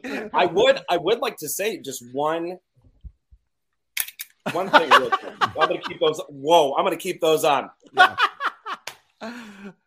Sing two. We watched it last night with my daughter. Oh yeah. Why? Mm. Oh, because you're Scott. Okay. That's not the point of the story. Because she's five and she gets anything she wants. not the point of the story. It was out in theaters for actually right behind. It was number two for three weeks. Probably yeah. could have stayed in. They yanked it out, and now every single parent that isn't bringing their child to the theater, which is a lot of us, rented that movie for $25 yesterday and will probably be renting it again two or three more times before it lets out. I'm not saying you could do that for every movie, but there is something to be said about the, you know, if you can get that quick, quick thing in the theater for people to get, I know like the economics don't work for it, but God, wouldn't that just be awesome? Where it's like you get this quick fix in the theater, and then for the rest of the people goes out and you can still make a crap ton of money on it, I believe. Well, Ross, as someone who's not hosting a podcast about film or not, you know, working in the film industry as Scott Mantz does as a reviewer and critic and pundit. I mean, you're you're you know, you you do work in the industry to a certain level, but you're not as you know, you don't do this for a living that like we do. No. What, what you're what do you see happening? What what should be feeling over the last 2 years as more and more of these films have gone to streaming? And do you find that this this is perfectly fine for you, perfectly fine for your family, perfectly fine for the people that you know? So, in all seriousness, when Scott was just talking now, I was yeah. like, it really it it it made I have not been sad about this, and now I am watching this this show. So thank you so much, guys. like I am, I do consider myself a, a, film buff. I consider myself a cinephile. I don't know. I consider myself a big fan of it. Yes. I do feel I do feel bad for a lot of you guys that have like that really that is your life. It's it is your church, right? I mean, yeah. a lot of it is. Mm-hmm. And so I can tell you from the people that like I just know and parents and everything else, the, the the theater is going to be the last place anyone takes their kids or people that they go back to. People are going to live theater before, for some strange reason. I don't know why, but it's yeah. like that seems to be the last. Like, I am sad for the time. I don't know when I'm gonna be able to take my daughter to a theater, and that mm. makes me. That is what makes me probably the most sad. So you're saying like the movie theater Ross, you're saying that the movie theater, even more so than going to like a theme park, is is like the last thing people are going to do for yes. entertainment. They'll mm-hmm. they'll go to a theme park, they'll go to you know a, a dinner, you know a you know a, a Broadway show kind of theater. Yeah. But when it comes to like a movie theater, it's like the absolute last resort. Why? Why? Well, I think it's also coupled with the fear of being in a crowded place with people where it's very easy access in and out to. Hold on mm-hmm. a second, I'm getting emotional. I don't know, man, but also I feel too like you're also talking to a person on this panel right now that like just like Shakespeare in London, like there should we sh- Marvel shouldn't be able to produce a movie for a year. There, I said it. oh wow! wow. right? Like, there's also too much. Like, I agree with that. The only movie that I would recommend from last year, the only one, I care a lot. Did you guys see it? Oh my god! Wait what? Wait, wait, hang on a second. Were you is that on purpose? Are you doing this to curry favor with Scott? Wait yes, a minute. He's wait shameless. Don't wait listen to him, Scott. Uh, I, okay, my middle name is Gullible. Did you see me talking about that movie about five oh, minutes Scott, ago? I can't wait to hang out with you more in person. you and me, buddy. Ross, I'm telling you, I love. I care a lot. My God, everyone. Like suddenly, the people at Netflix are going to go hmm, why, why, why did it spike? Yeah. you know, just go wait up on well, now, you're, now you're working in marketing for them. It's great. But one, when you said that, because as you were describing it, I actually will watch it. I'm not like Shannon. I, I like sad movies, but like the the the one I want to say from this year that uh, because I only saw a few. Right, yeah. I saw like literally Free Guy, which was friggin' oh, awesome. Oh, was yeah, it was fun. Vivo, which everybody missed, but I loved more than a lot of other animated oh, yeah, movies yes. out there. Right, but Bo Burnham inside and argue with me that that's not gonna, a film, but it is. And that so, movie fucked me up. Sir. So can I say? Can you I can say? say? You, can, you, yeah. can, you can swear it's fine. We're on YouTube.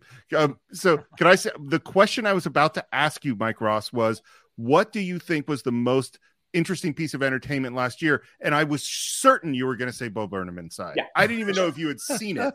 I think because we we also were obsessed during the the COVID. We got all of those um uh the Geffen at home where they would send you a package and it was a magic right. show, or or there was one where it was a single guy, but he was in the whole the set was like a three story set, and he would take the camera around with him. It was like, what, what is this? So I was very into that stuff. So when Bo Burnham Inside came out, that that movie messed me up to I be like beyond. It was also just like, you know, independent like there was mm-hmm. independent mm-hmm. film is that the future of independent film i don't know like yeah. You know who knows but. why not billie eilish can record an album in her bedroom i'm sure bo burnham can do something in his bedroom as well i love this comment here am i being punked it felt as if they put shades on Shannon and gave him five Red Bulls. um, but I, it, I, wish that was true. That would be yeah, kind of amazing, incredible, like the other Shannon. Uh, but uh, let's bring on another pundit here. Is also a dad who's also got who's in our uh, sphere of punditry, very knowledgeable about film. He's a co-host of Blerds in the Hood. He uh, has appeared on numerous other shows. He is he's got a stand-up comedy special out now for you all to enjoy. And I think another one coming on the way, but isn't out already, but he's a gentleman who I appreciate and I also care a lot about. And that is the great Jay Washington. What's up, Jay? Uh, Jay Washington. I know, right? I'm here with all you amazing people. And first of all, Rocha, don't be kissing up to me and Scott Mantz at the same damn time. What the I see how you did that. Two people you, did, you did that at the same time, which is who I care a lot about, Scott. See how I did that, Scott? Like What's going on, fellas? How's everybody? Doing? Hey, doing? Jay Washington, you rock, my friend. Happy uh, New Year, Jay. How are you, man? Year. I'm good. I'm good. I'm a little exhausted, but what's new?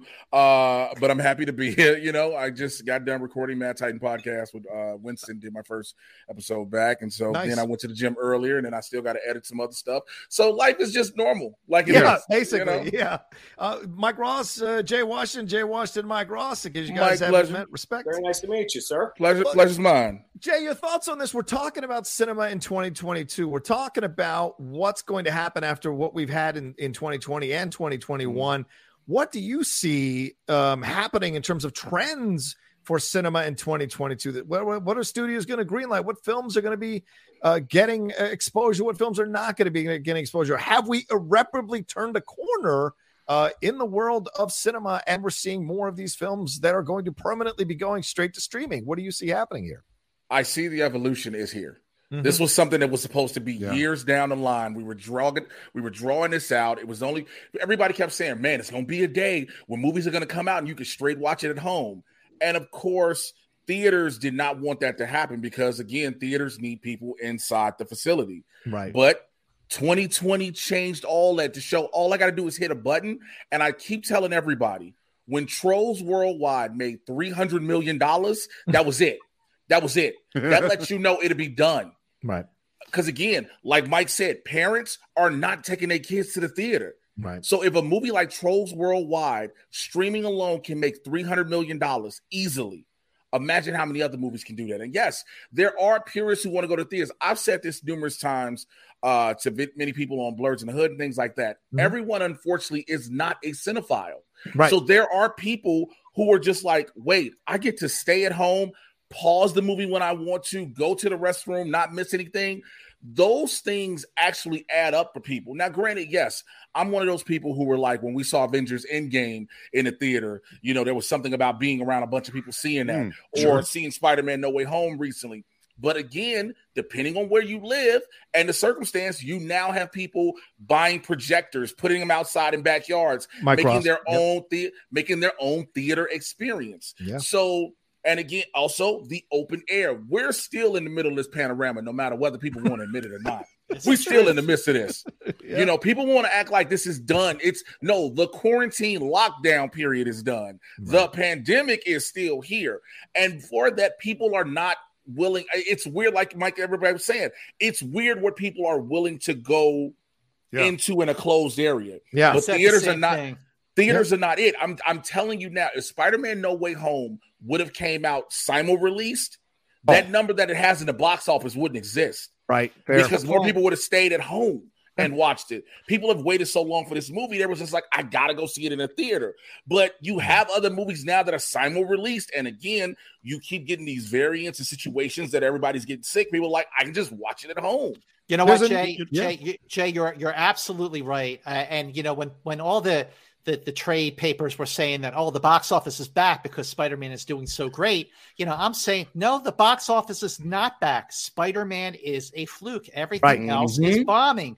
But the other thing you know talking about just like how you know we have all said uh, throughout this uh, this uh, this episode of the Cine-Files that what the pandemic did was it sped up this process by mm-hmm. which people are going to stay home and watch movies, and they're only going to go out for specific films, of course, the big budget films. But what's also happening and has been expedited by the pandemic is that the studios are using some of their must see movies to draw people to subscribe to mm-hmm, their yes. streaming services. Yep. I'm mm-hmm. talking to you, Disney Plus.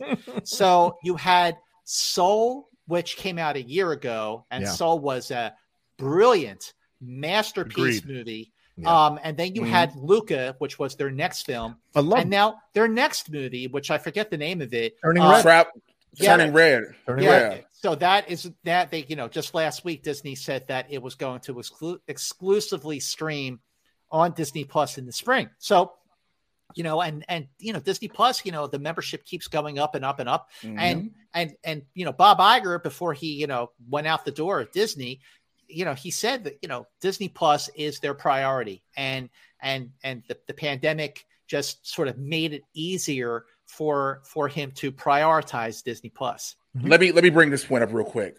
What's the average uh, amount for a subscription on disney plus? The average amount is about $13 right? Out on the average. Yeah. I think so. Disney Plus has over 200 million subscribers. Yeah. Wow, that was fast. Right? Over yeah. 200 million. Mm. They are making a couple of billion dollars per month. Wow. Yep.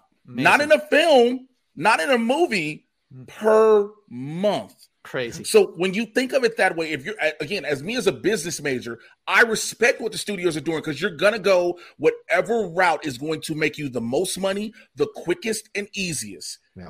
and then now, again, you're making two, at least at least two billion dollars a month in subscriptions if you're Disney Plus. Real, quick, uh, according to oh, so real quick, Steve. Sorry, we'll go right to you. Uh, it was as, uh, according to Variety, as of October second, Disney Plus had 118.1 million paid subscribers still, worldwide. A billion from 160 That's still so, that's yeah, still absolutely. over. That's still that's absolutely. still over. You know what I'm saying? I may have been off about 100 million, but it's still over a billion dollars yep. a month. Yeah, their revenue climbed 26 percent to 18.5 billion. month. Yeah. Mm-hmm. So when they when we see when we see Disney Plus saying all of these properties are in development, they can do it yeah. because they understand everyone think about it. People who don't have a disney plus hear about a new star wars or a marvel property just those two alone people are subscribing for them.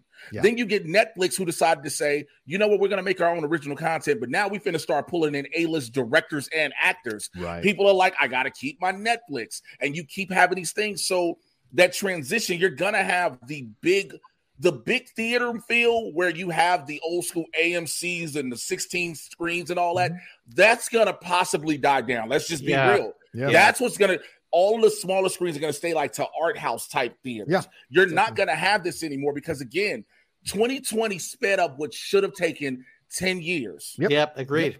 Steve, Agreed. what were you going to say? So, Sorry about so, that. so first of all, Jay, that, that, that, I totally agree, and that's kind of what I mean by the commodification of mm-hmm. it is that people are buying access. They're not just buying an individual movie. But what I wanted to say was, you know, we've been talking so much about the amazing, perfect cinema experience where it's opening weekend. You're seeing a great movie on a great screen with great sound and a great crowd, and that's awesome. But that is not actually all your experiences in a movie theater because it's there's mm-hmm. also the you know, it's Wednesday afternoon in Glendale, and you go to sorry Glendale, but I have terrible movie experiences there. But like like where there's people on their phones and there's people talking and their kids screaming and there's just and it sucks, you know. And so and so my living room is way better than that experience. Yep. Yeah, you know. Yeah. And that's a lot of what movies are, you know. Yeah, yeah. I, I saw Spider Man in uh uh, you know, I, I, I did not go. Uh, real quick story. I was supposed to, I was supposed to cover the premiere, uh, you know, the red carpet, and then go right. see the movie. You know, when I was done with the red carpet, but um, the previous night I was exposed to somebody that that tested positive. Oof. So I was not allowed. I mean, I never tested positive. I was right, negative right, right. the whole time, but because I was exposed, mm. I was I and I found out at two o'clock, three hours before I was supposed to be on the red carpet, that I could Ugh. not go see Spider Man. I was I was devastated. So you know, I waited till the weekend and I saw Spider Man with a couple of my buddies. Mm-hmm. And I was glad. I was like, "Oh, this is actually great! I get to go with my friends." So they live um, in Anaheim, not not too far from Disneyland.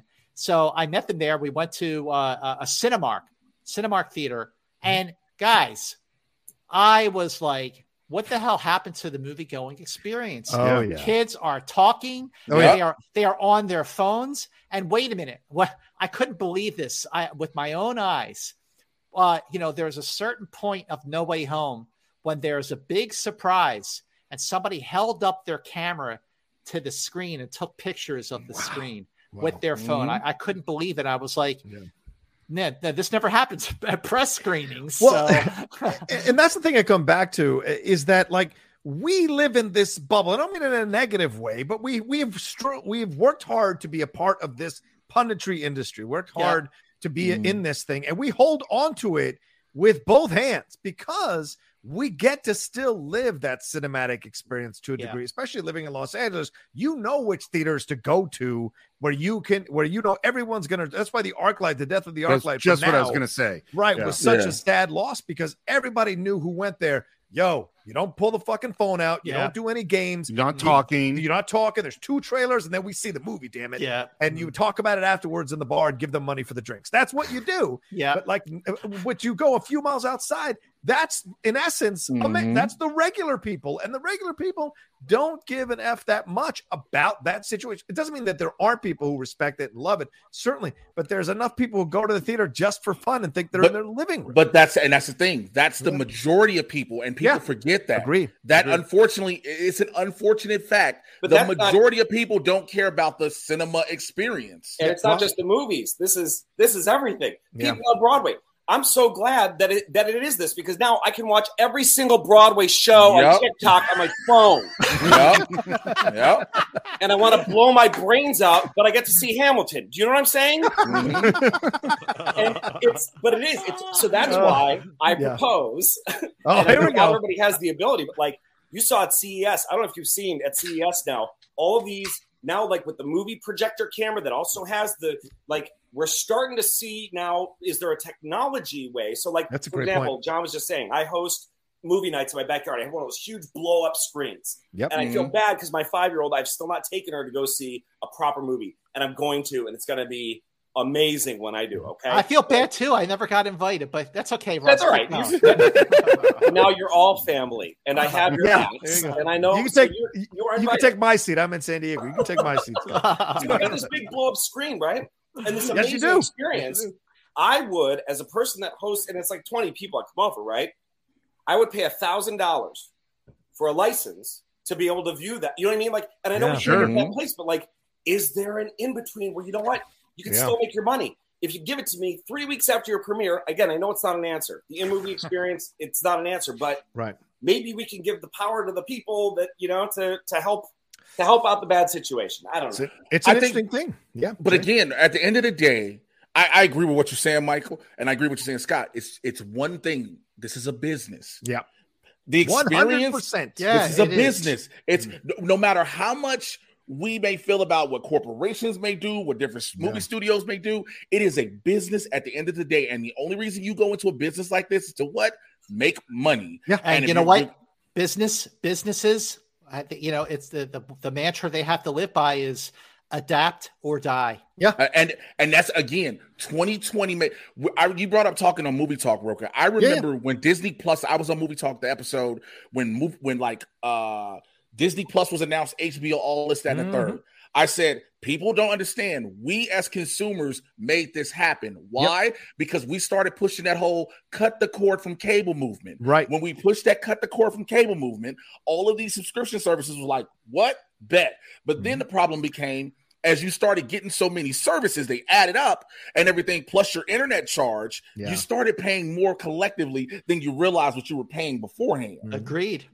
Yep. It, it, it, works mentally because it's like paying for the gym, right? Well, it's going to go out of my bank account anyway. I don't have to go if I don't. Mm-hmm. I, I know I should go, but it becomes something you're absent-minded about. Man, I would even argue that we have that all of us who have Patreons have subscribers that are just like, well, I don't really participate in anything, but you know what? It's five bucks out of them, no big deal. I don't care. yep. like it's just like it's too much stress and uh, and uh, a thought to try to take it off. So I'm just going to leave it. And I think it's the same thing with streaming service. And I think all these companies have banked on that, just like gyms have banked on that for many years. That it's mm-hmm. too much trouble just to stop it. So you're just going to let it go uh, as is. And I think that's where you could. But but Ross, you brought up a very very interesting point. This idea of how is technology going to adapt to fit to the desires of the consumers that are now changing as we see them being more and more okay with seeing films at home in large numbers, depending on the film.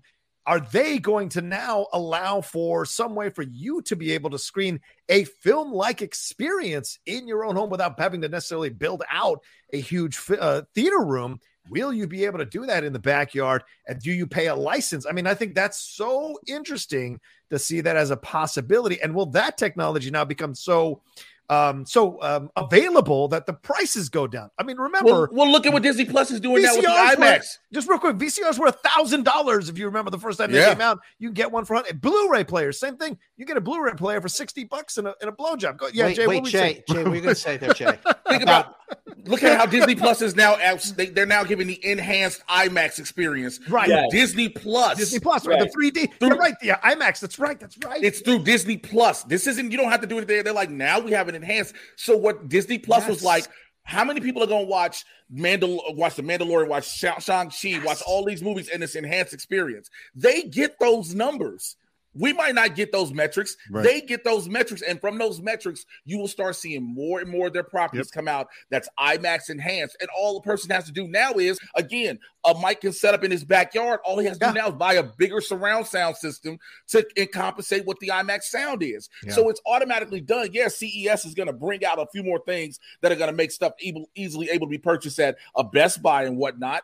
But right. for the most part, the studios know okay, right. like you just said, Scott, adapt or die. Adapt well, you know, yeah. Jay, I think you brought up something that's so important, which we haven't talked about, which is yeah. metrics. One of the differences between the movie theater experience and the streaming experience is when you're on Disney Plus, they know when you pause the movie. Yes. They know what you watch. They oh, know how yeah. long you watched it. They have so much data, and that data can drive the decisions they make in their business in a mm-hmm. really, really but clear Steve, way. Steve, the one thing they don't have data for, right, which is also what we're seeing with Verizon and the rest, and I know this yeah. for a fact, they don't have demographic, a lot of mm. demographic mm. information. Yeah, that's what they now, have. Yeah. Now, back, right, I'm sure they do now because I've been to a Disney park and I entered on all of my family's information, and I'm sure it is now linked to my Disney Plus. So oh, maybe that's probably true. Yeah. More, mm, but yeah. I know a lot of these streamers. One of the big problems they're having, and all of a sudden, like Nielsen ain't looking too bad with their fifty thousand boxes in these houses because they don't have any idea who is actually watching the content. So I'm sure mm. that, like you said, uh, Mr. Jay Washington, that is the you know, next step for sure. I, I just want to say, in terms of like you know the big screen versus streaming you know, I said this, you know, right at the top of the conversation is mm. that movies movies are not movies unless they are shown in a movie theater first. So, but but even if you miss it in the theater and catch it on streaming, it's not going to be the same because like let's say this movie, did you guys see Power of the Dog? Yeah, the Cumberbatch Western okay, on Netflix. Yeah. Okay. So I saw that at the Telluride in a mm-hmm. theater and like, you know, Jane Campion directed the movie the the scenery, the vistas. It's really really beautiful. The landscaping. It's really immersive. Like it really feels like uh you know you're out there in the the west and everything like that. And and then I saw it at home on Netflix, and it boy did it lose a lot. Uh, it it was like I I could not lose myself. You know, I have a you know 65 inch TV. I could not appreciate the scenery and the you know the the the production design of the film. And I got to say, that movie is absolutely overrated. It is mm. so fucking boring. It is so. So how you really feel, Scott. Jesus. Oh, I thought we were talking about licorice pizza. No, we're talking about Power of the Dog. Talk about overrated. I don't, I don't get it. Power. But let me ask you this question though. But let me ask you this question. Go ahead. let me ask you this question though, Scott. Go ahead. Uh, let me ask you this question though, Scott. To you, the experience is different because you are a cinephile Yes, you are a person right. who appreciates in the theater. There is someone else who just may watch it on a regular screen is like, damn, this is still dope to them. Like, yeah. you, if, Dune is the prime example of that. How everybody who was a fan of Dune was like, you have to see it on the big screen. Yeah. And there were many people who weren't fans of it who watched it on the TV was like, I liked it just as fine. You see what I'm saying? Yeah. It depends on the person. Right. Well, it does. Yeah. And, and, Jay, you make an excellent point. We brought this up earlier, Scott, before you came on the show. Like, I saw Lawrence of Arabia on the television for the first time, and I was still Me too. on yeah. a mm-hmm. 25 inch television mm-hmm. that all we could afford, and I was blown away. The first time I saw Godfather, same television, rented the film on VHS, and I was still blown away by it. I think there are some films that transcend how you watch them and where you watch them, but that doesn't mean you're not getting the optimal experience in a theater. That's absolutely probably the truth. It's just that more people don't aren't there aren't we aren't we aren't like the biggest bucket of people that goes to see these things that it's the regular people people are not so not regular but people who aren't cinephiles who just go to the movie or mm-hmm. see it at home it's not a big deal and some people can't afford going to the movie. Some people, it is actually a luxury to go see a $15 film. And I, you know, I got skewered for this year, uh, a couple of years ago on movie when I said it's the price of a Taco Bell lunch. What's the big deal? But yeah, the truth yeah. is, once you actually do the analytics and look at the stuff, which you mentioned, Mike, the demographics and the analytics here, you realize there are quite a lot of people who live below the poverty level in our country. And yes, going to see an $8 movie is a legitimate conversation that you're having with yourself. Sure uh, uh, depending on your budget. Yeah, can, can especially I, if you're trying to get concessions and stuff like that, not just oh movie. yeah, not just the movie, right? Exactly. Can, can I change the subject a little bit? Because sure. something came up a while ago, and it's like the opposite end of what we're talking about, which is John. You mentioned Patreon, and yeah, obviously we have Patreon uh, a while ago, and I just want to bring up there's this other end that's happening right now where individual creators without a studio, without a lot of money behind them, are able to create things and get paid directly yeah. from the people that listen to or mm-hmm. watch the thing that they do. Yeah. And I think that is one of the most amazing things because one of the things, as a person who's tried to create stuff my whole life and tried to get my stuff out there, that not having to have a middleman who not only changes and forces you to do what they want you to do, yeah. but also takes the lion's share of the money, like to be able to just create something and you get to pay a creator directly for something that you love. Yeah. That is an amazing change that's really happening right now. I agree. Scott, last words on this. I know you got to go, brother man. Thank you so much for giving us the time that you gave us. We know you're busy. So any final words here as we as you uh, wrap up your, your spot here on the Cine-Files episode?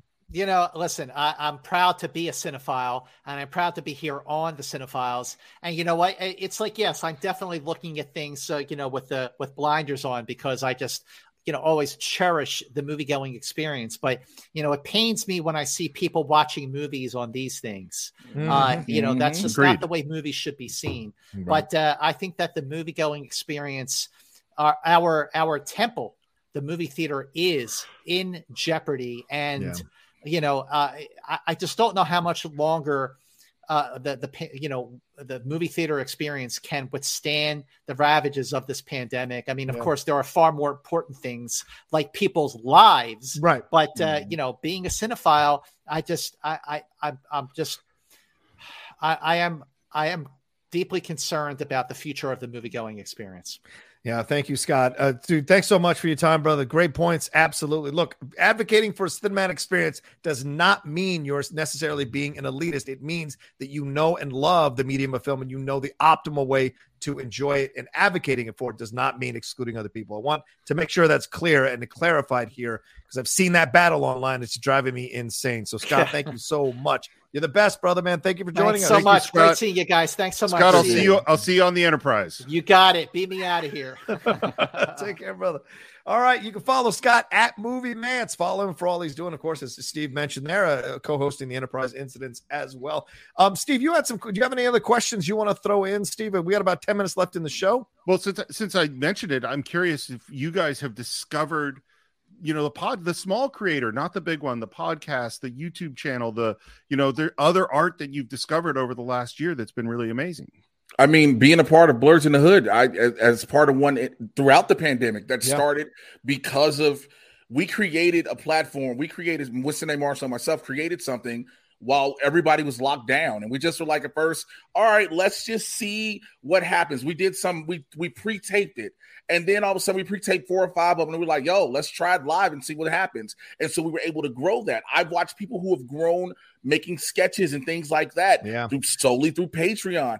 I've always because I, I'm writing now, I'm writing pilots as an actor. I want to be able to write my own stuff, but yeah. always I go back to what Issa Rae created via mm-hmm. straight YouTube mm. creating awkward black girl and mm. having that get so much traction that it gets picked up and turned into insecure which became one of the highest rated shows ever and so you see this consistently again patreon onlyfans even it's yeah. funny because people always think onlyfans is just for porn and it is not yeah. it is not it is what? Just, it, it yeah, yeah, yeah it's, it's, not. That's the thing. People think it's just because that's all we hear about. Yeah, but only it just has the open ability to do that.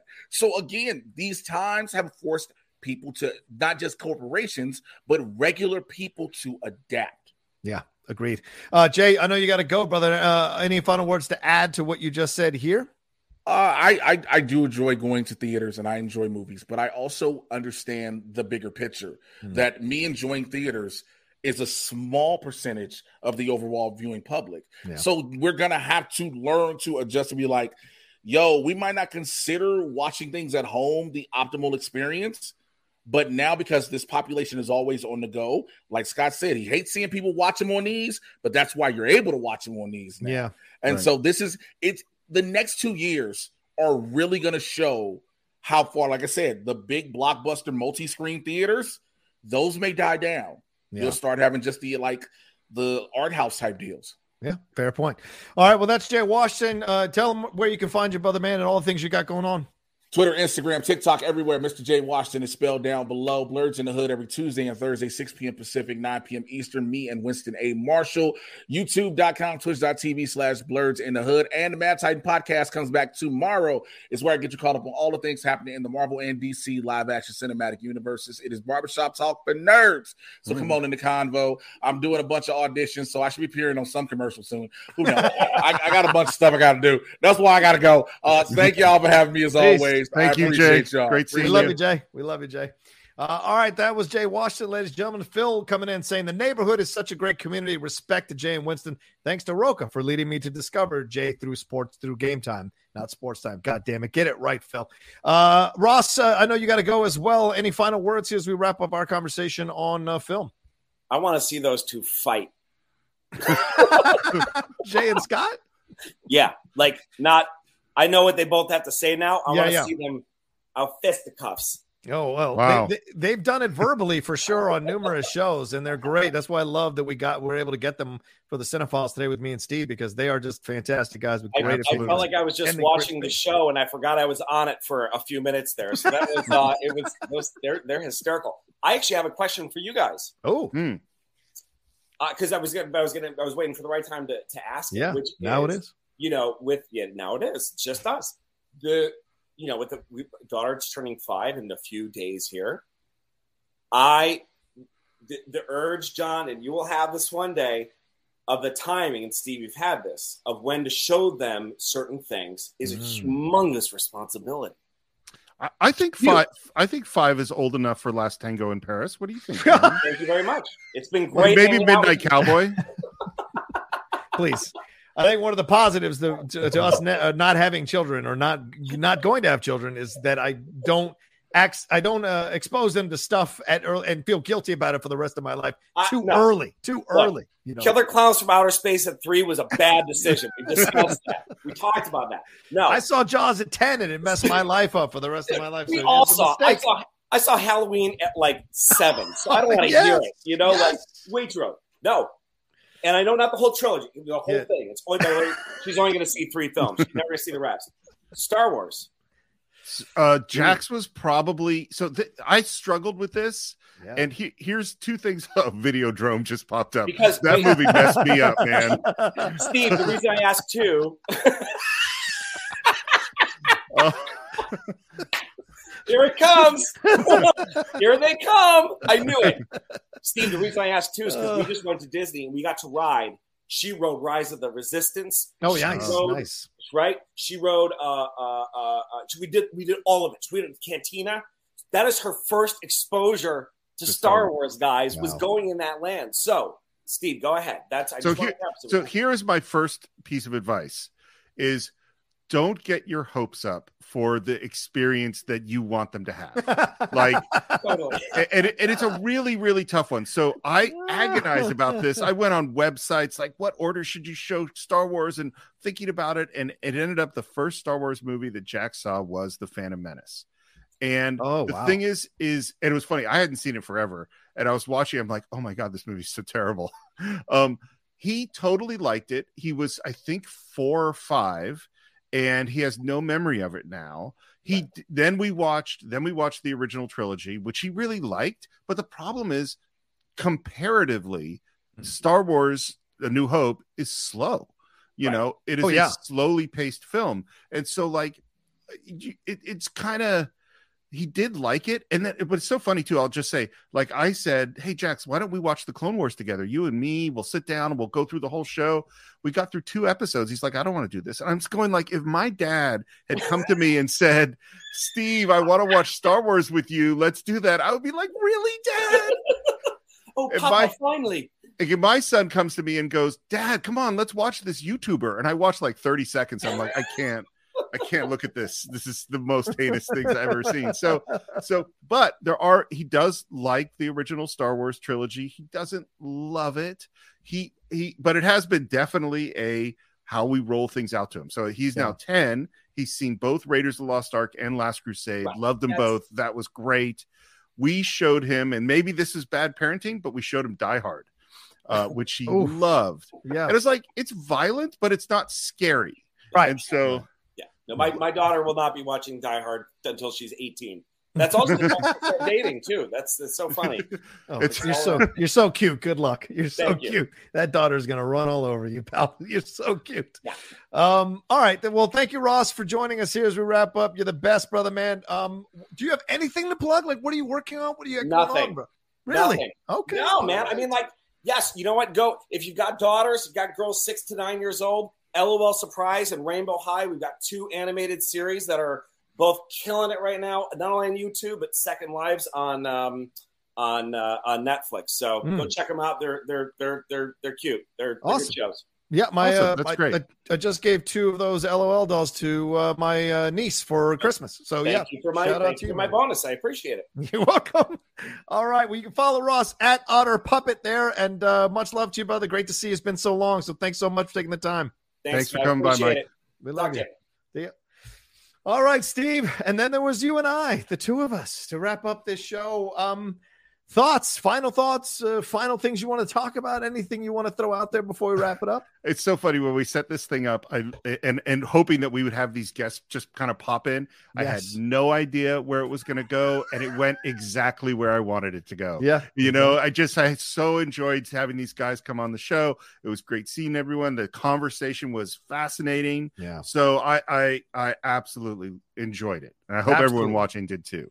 Yeah, uh, yes, a thousand percent. You know, hosting these kinds of shows are a lot of fun because you never know where it's going to go. But when you've got professionals like Scott Mantz, like uh, Shannon McClung, like you, like uh, uh, uh Mike Ross, it helps that they understand the situation and they can get in and get out uh, when they feel comfortable doing that. And so we're very thankful they took their time to hang out with us today. And I thought we had some great conversations and some interesting Agreed. conversations. Agreed. Yeah. Yeah. I definitely learned a bunch. It's funny. Hmm. I, I, a professional like Mike Ross, I want to say what, what he had said in the private chat because I just found it funny because he was, it was, there's a moment where we're discussing when he was going to come on and Scott yeah. was on and he said, he said, he said, all good here for you guys whenever you want. I'm going to ruin whatever you're talking about anyway. and, and, I wrote, can't wait. Yeah. Because with Mike Ross, who knows? Who knows? You never know. Happen. Yeah. Well, before we wrap up, Steve, we do have three Streamlabs that came through. So yes, let's read them real quick and answer them. Wayne Edwards donated and he said, Thank you, Wayne, first of all. Hello, John and Steve. Okay, guys, it is time to do fail safe. I love it. In my top 10, it is so underrated. Living Under the Shadow of Doctor Strangelove. John is the Criterion edition. That I do. Uh, Mantz mentioned he would do it with you guys. What does Steve think? Uh, I haven't seen it since high school. I have the, wow. only the vaguest memory of it. Um, it, it's funny. We've done.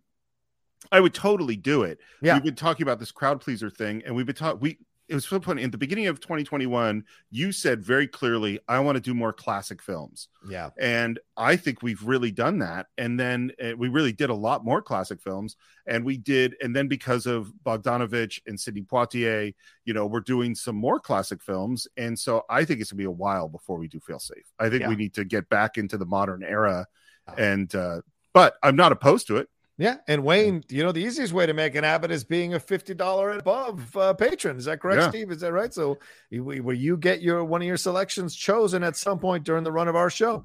Uh, Mon Mon donated says I cut cable to save money. Now there are a million streaming services. Who has time to track which app has what? I remember wanting to see the Rosamund Pike film and then forgot. It's overwhelming, and going to the theater can be easier, but has to be a spectacle film. Yeah, Steve, that's actually an interesting point going to the theater allows them to curate films that I need to see, and Right. I have a certain amount of time to see it, or Yep. else it's gone. Yep. So there's almost like an impetus that theaters kind of serve that purpose as well. First of all in terms of the money thing i had the same experience we literally when we cut the cord a long time ago Yeah. I literally did a spreadsheet because that's the kind of person I am to figure out how much what the cost was, and I figured out that we would save. I think it was seventeen hundred dollars a year Wow. by by and and be able to see everything we wanted to see by getting rid of cable. Yeah. That is totally not true now. Yeah. because there's, there's so many streaming services, and it's and and I so I have Hulu and Netflix and HBO and Disney. It's a, Mhm. it ends up costing a lot of money for all this stuff. Um, it, as far as the movie thing is concerned, I think that's a great point of the because what happens is there's that movie you want to see that's on Netflix, and maybe Yeah. it's the more heavy serious movie. It's like, well, I'll get to it. I'll get to it. I'll Right. get to it. When it's in the theater, you have to go see it because it's not only going to be in the theater for a limited amount of time. I think that's a really good point. Yeah, absolutely. I agree. Thank you, Moan. And Phil P from London. Massive love from London town. Respect the stacked list. Uh, sorry, respect the stacked guest list, John and Steve. Has the cinema box office versus streaming debate been impacted by the fact uh, that times people are scared to go to the cinema even when they could, and we streamed for our sanity? Yes. Hmm, yeah, I think so. Yeah, absolutely. And uh, you know, I saw someone uh sarcastically posting a comment here saying, "Oh, you guys, you guys are hypocrites overreacting to a once in a lifetime virus." No, what it is is we are reacting and having a conversation about something that's actually happening. Who gives a shit if it's once in a lifetime, once in a million years, or once every year? It is us talking about what is actually happening and analyzing what we think is going to happen next. And you're a fool if you think people don't get used to a certain thing and then just kind of let go of remembering how this other thing was. It happens all the time. It's called evolution, as Jay mentioned earlier, or progression. We all do it. We all do it in micro ways and in macro ways in our lives, depending on those things. Remember that place you used to go to all the time? Why'd you stop going to it? I don't know, because one day you just didn't want to go anymore. And then it just became that was your thought about it. And then all of a sudden, this place you used to go all the time becomes something you used to do and you probably won't do again because you grew out of it or you evolved past it. That happens all the time in life. Cinema, films, the way we're going to see them, same thing could be happening for a lot of people in our country, in our world.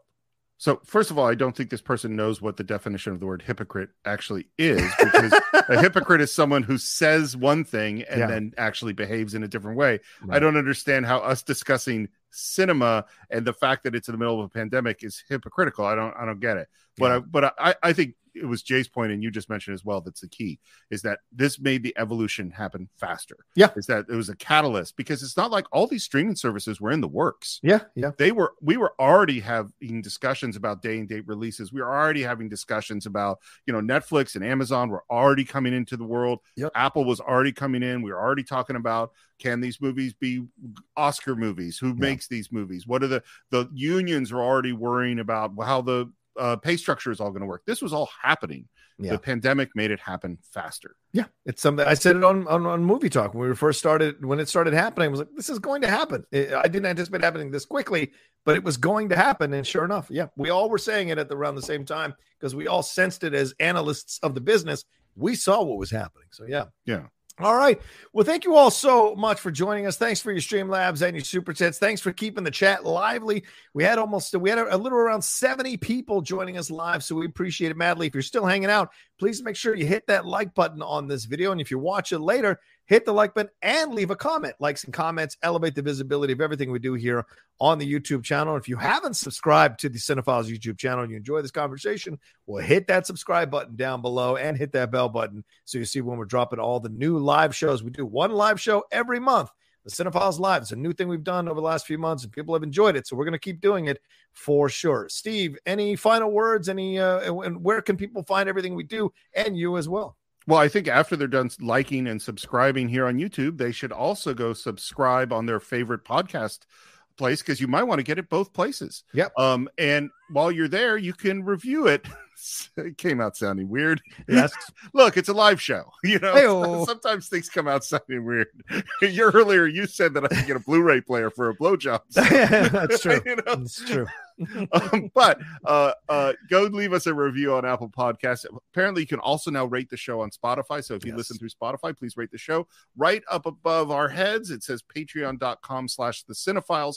That is where you can suggest a film. You can listen to our cinephile shorts that we put out every week. We have one coming out on the Oscars, I think is the next one coming yeah. out. Yeah. And and we also we're talking about some of the stuff we talked on uh, here we have some really good shorts coming. You can subscribe to the show. I'm sorry, you can follow the show on Twitter at Cine underscore Files, on Instagram at the Cine-Files Podcast, and I'm SR Morris. It's right below me, and of yeah. course my partner on my other podcast, Scott Mantz. You already saw yes. Enterprise Incidents, and we're doing the original Star Trek series, and John is going to be on, I think, real soon. Yeah, to do a really fantastic episode that I've been thinking about a lot, a lot my Mark Lenard imitation. Yes. um, yes, thank you uh, so much to everybody. And yeah, you can follow me at the Rocha says on Twitter and on Instagram. Head on over to my YouTube channel as well, youtube.com slash John Rocha, where you can see all the stuff I've got going on, the Geek Buddies, Jedi Way, uh, the John and Wendy show, my reviews, my trailer reactions. Uh, also, I've talked to Steve about Steve coming on to the show, uh, coming onto the channel a little bit more often here in 2022, doing some reviews with him about current films because so many of you have asked us to break 10 year rules. Well, a way to do that is to have Steve come on and currently review a film with me for a few minutes. So um, he's very, been very gracious to say yes. So look for that coming up on the Outlaw Nation channel as well for sure. Ray Dominguez uh, showing some love to us, saying catching the replay later. Cheers, gents. Thank you, Ray. Appreciate it. Madly. Thank you very much, Ray. You're the best. Um, it, yep. Oh, no, just say one more thing because yep. you just put it in the chat. Is we have our annual listener survey. Yes. There's a link in the chat, and this is where, among other things, you can help us pick the. You could vote for the first movie of 2012 that we're going to do on the Cine-Files, as well as an early film that we're going to redo in our much more expansive format. And there's some other interesting questions in there. We'd love to get to your answers too. Absolutely. And go back to around the 16 minute mark for this show, and you'll see all the announcements we have for what we're doing with the Cine-Files in 2022. The 16 around the 16 minute mark, we launch into our announcements, which include Marvel stuff. Uh, uh, Spike Lee will be doing a couple of months, probably of Spike Lee, at least a month, maybe a couple of Spike Lee. And so, so much we've got coming out here in 2022, uh, and as well as the survey that Steve mentioned as well. So, there you go. All right. Thanks, everybody. Take care of yourselves. Be well. We love you. If you want to have some more of me, I'm going to be on the World Girls channel at 7 p.m. 7 p.m. PT tonight, answering 69 or 21 questions. I don't know what I'm, I don't know what I'm in for, but I know that's what the name of the thing is called. So come and join me 7 p.m. PT tonight on the World Girls channel, and we'll talk to you next time with another brand new Cine-Files live episode here for me and Steve on the Cine-Files. Take care and happy New Year. Happy New Year.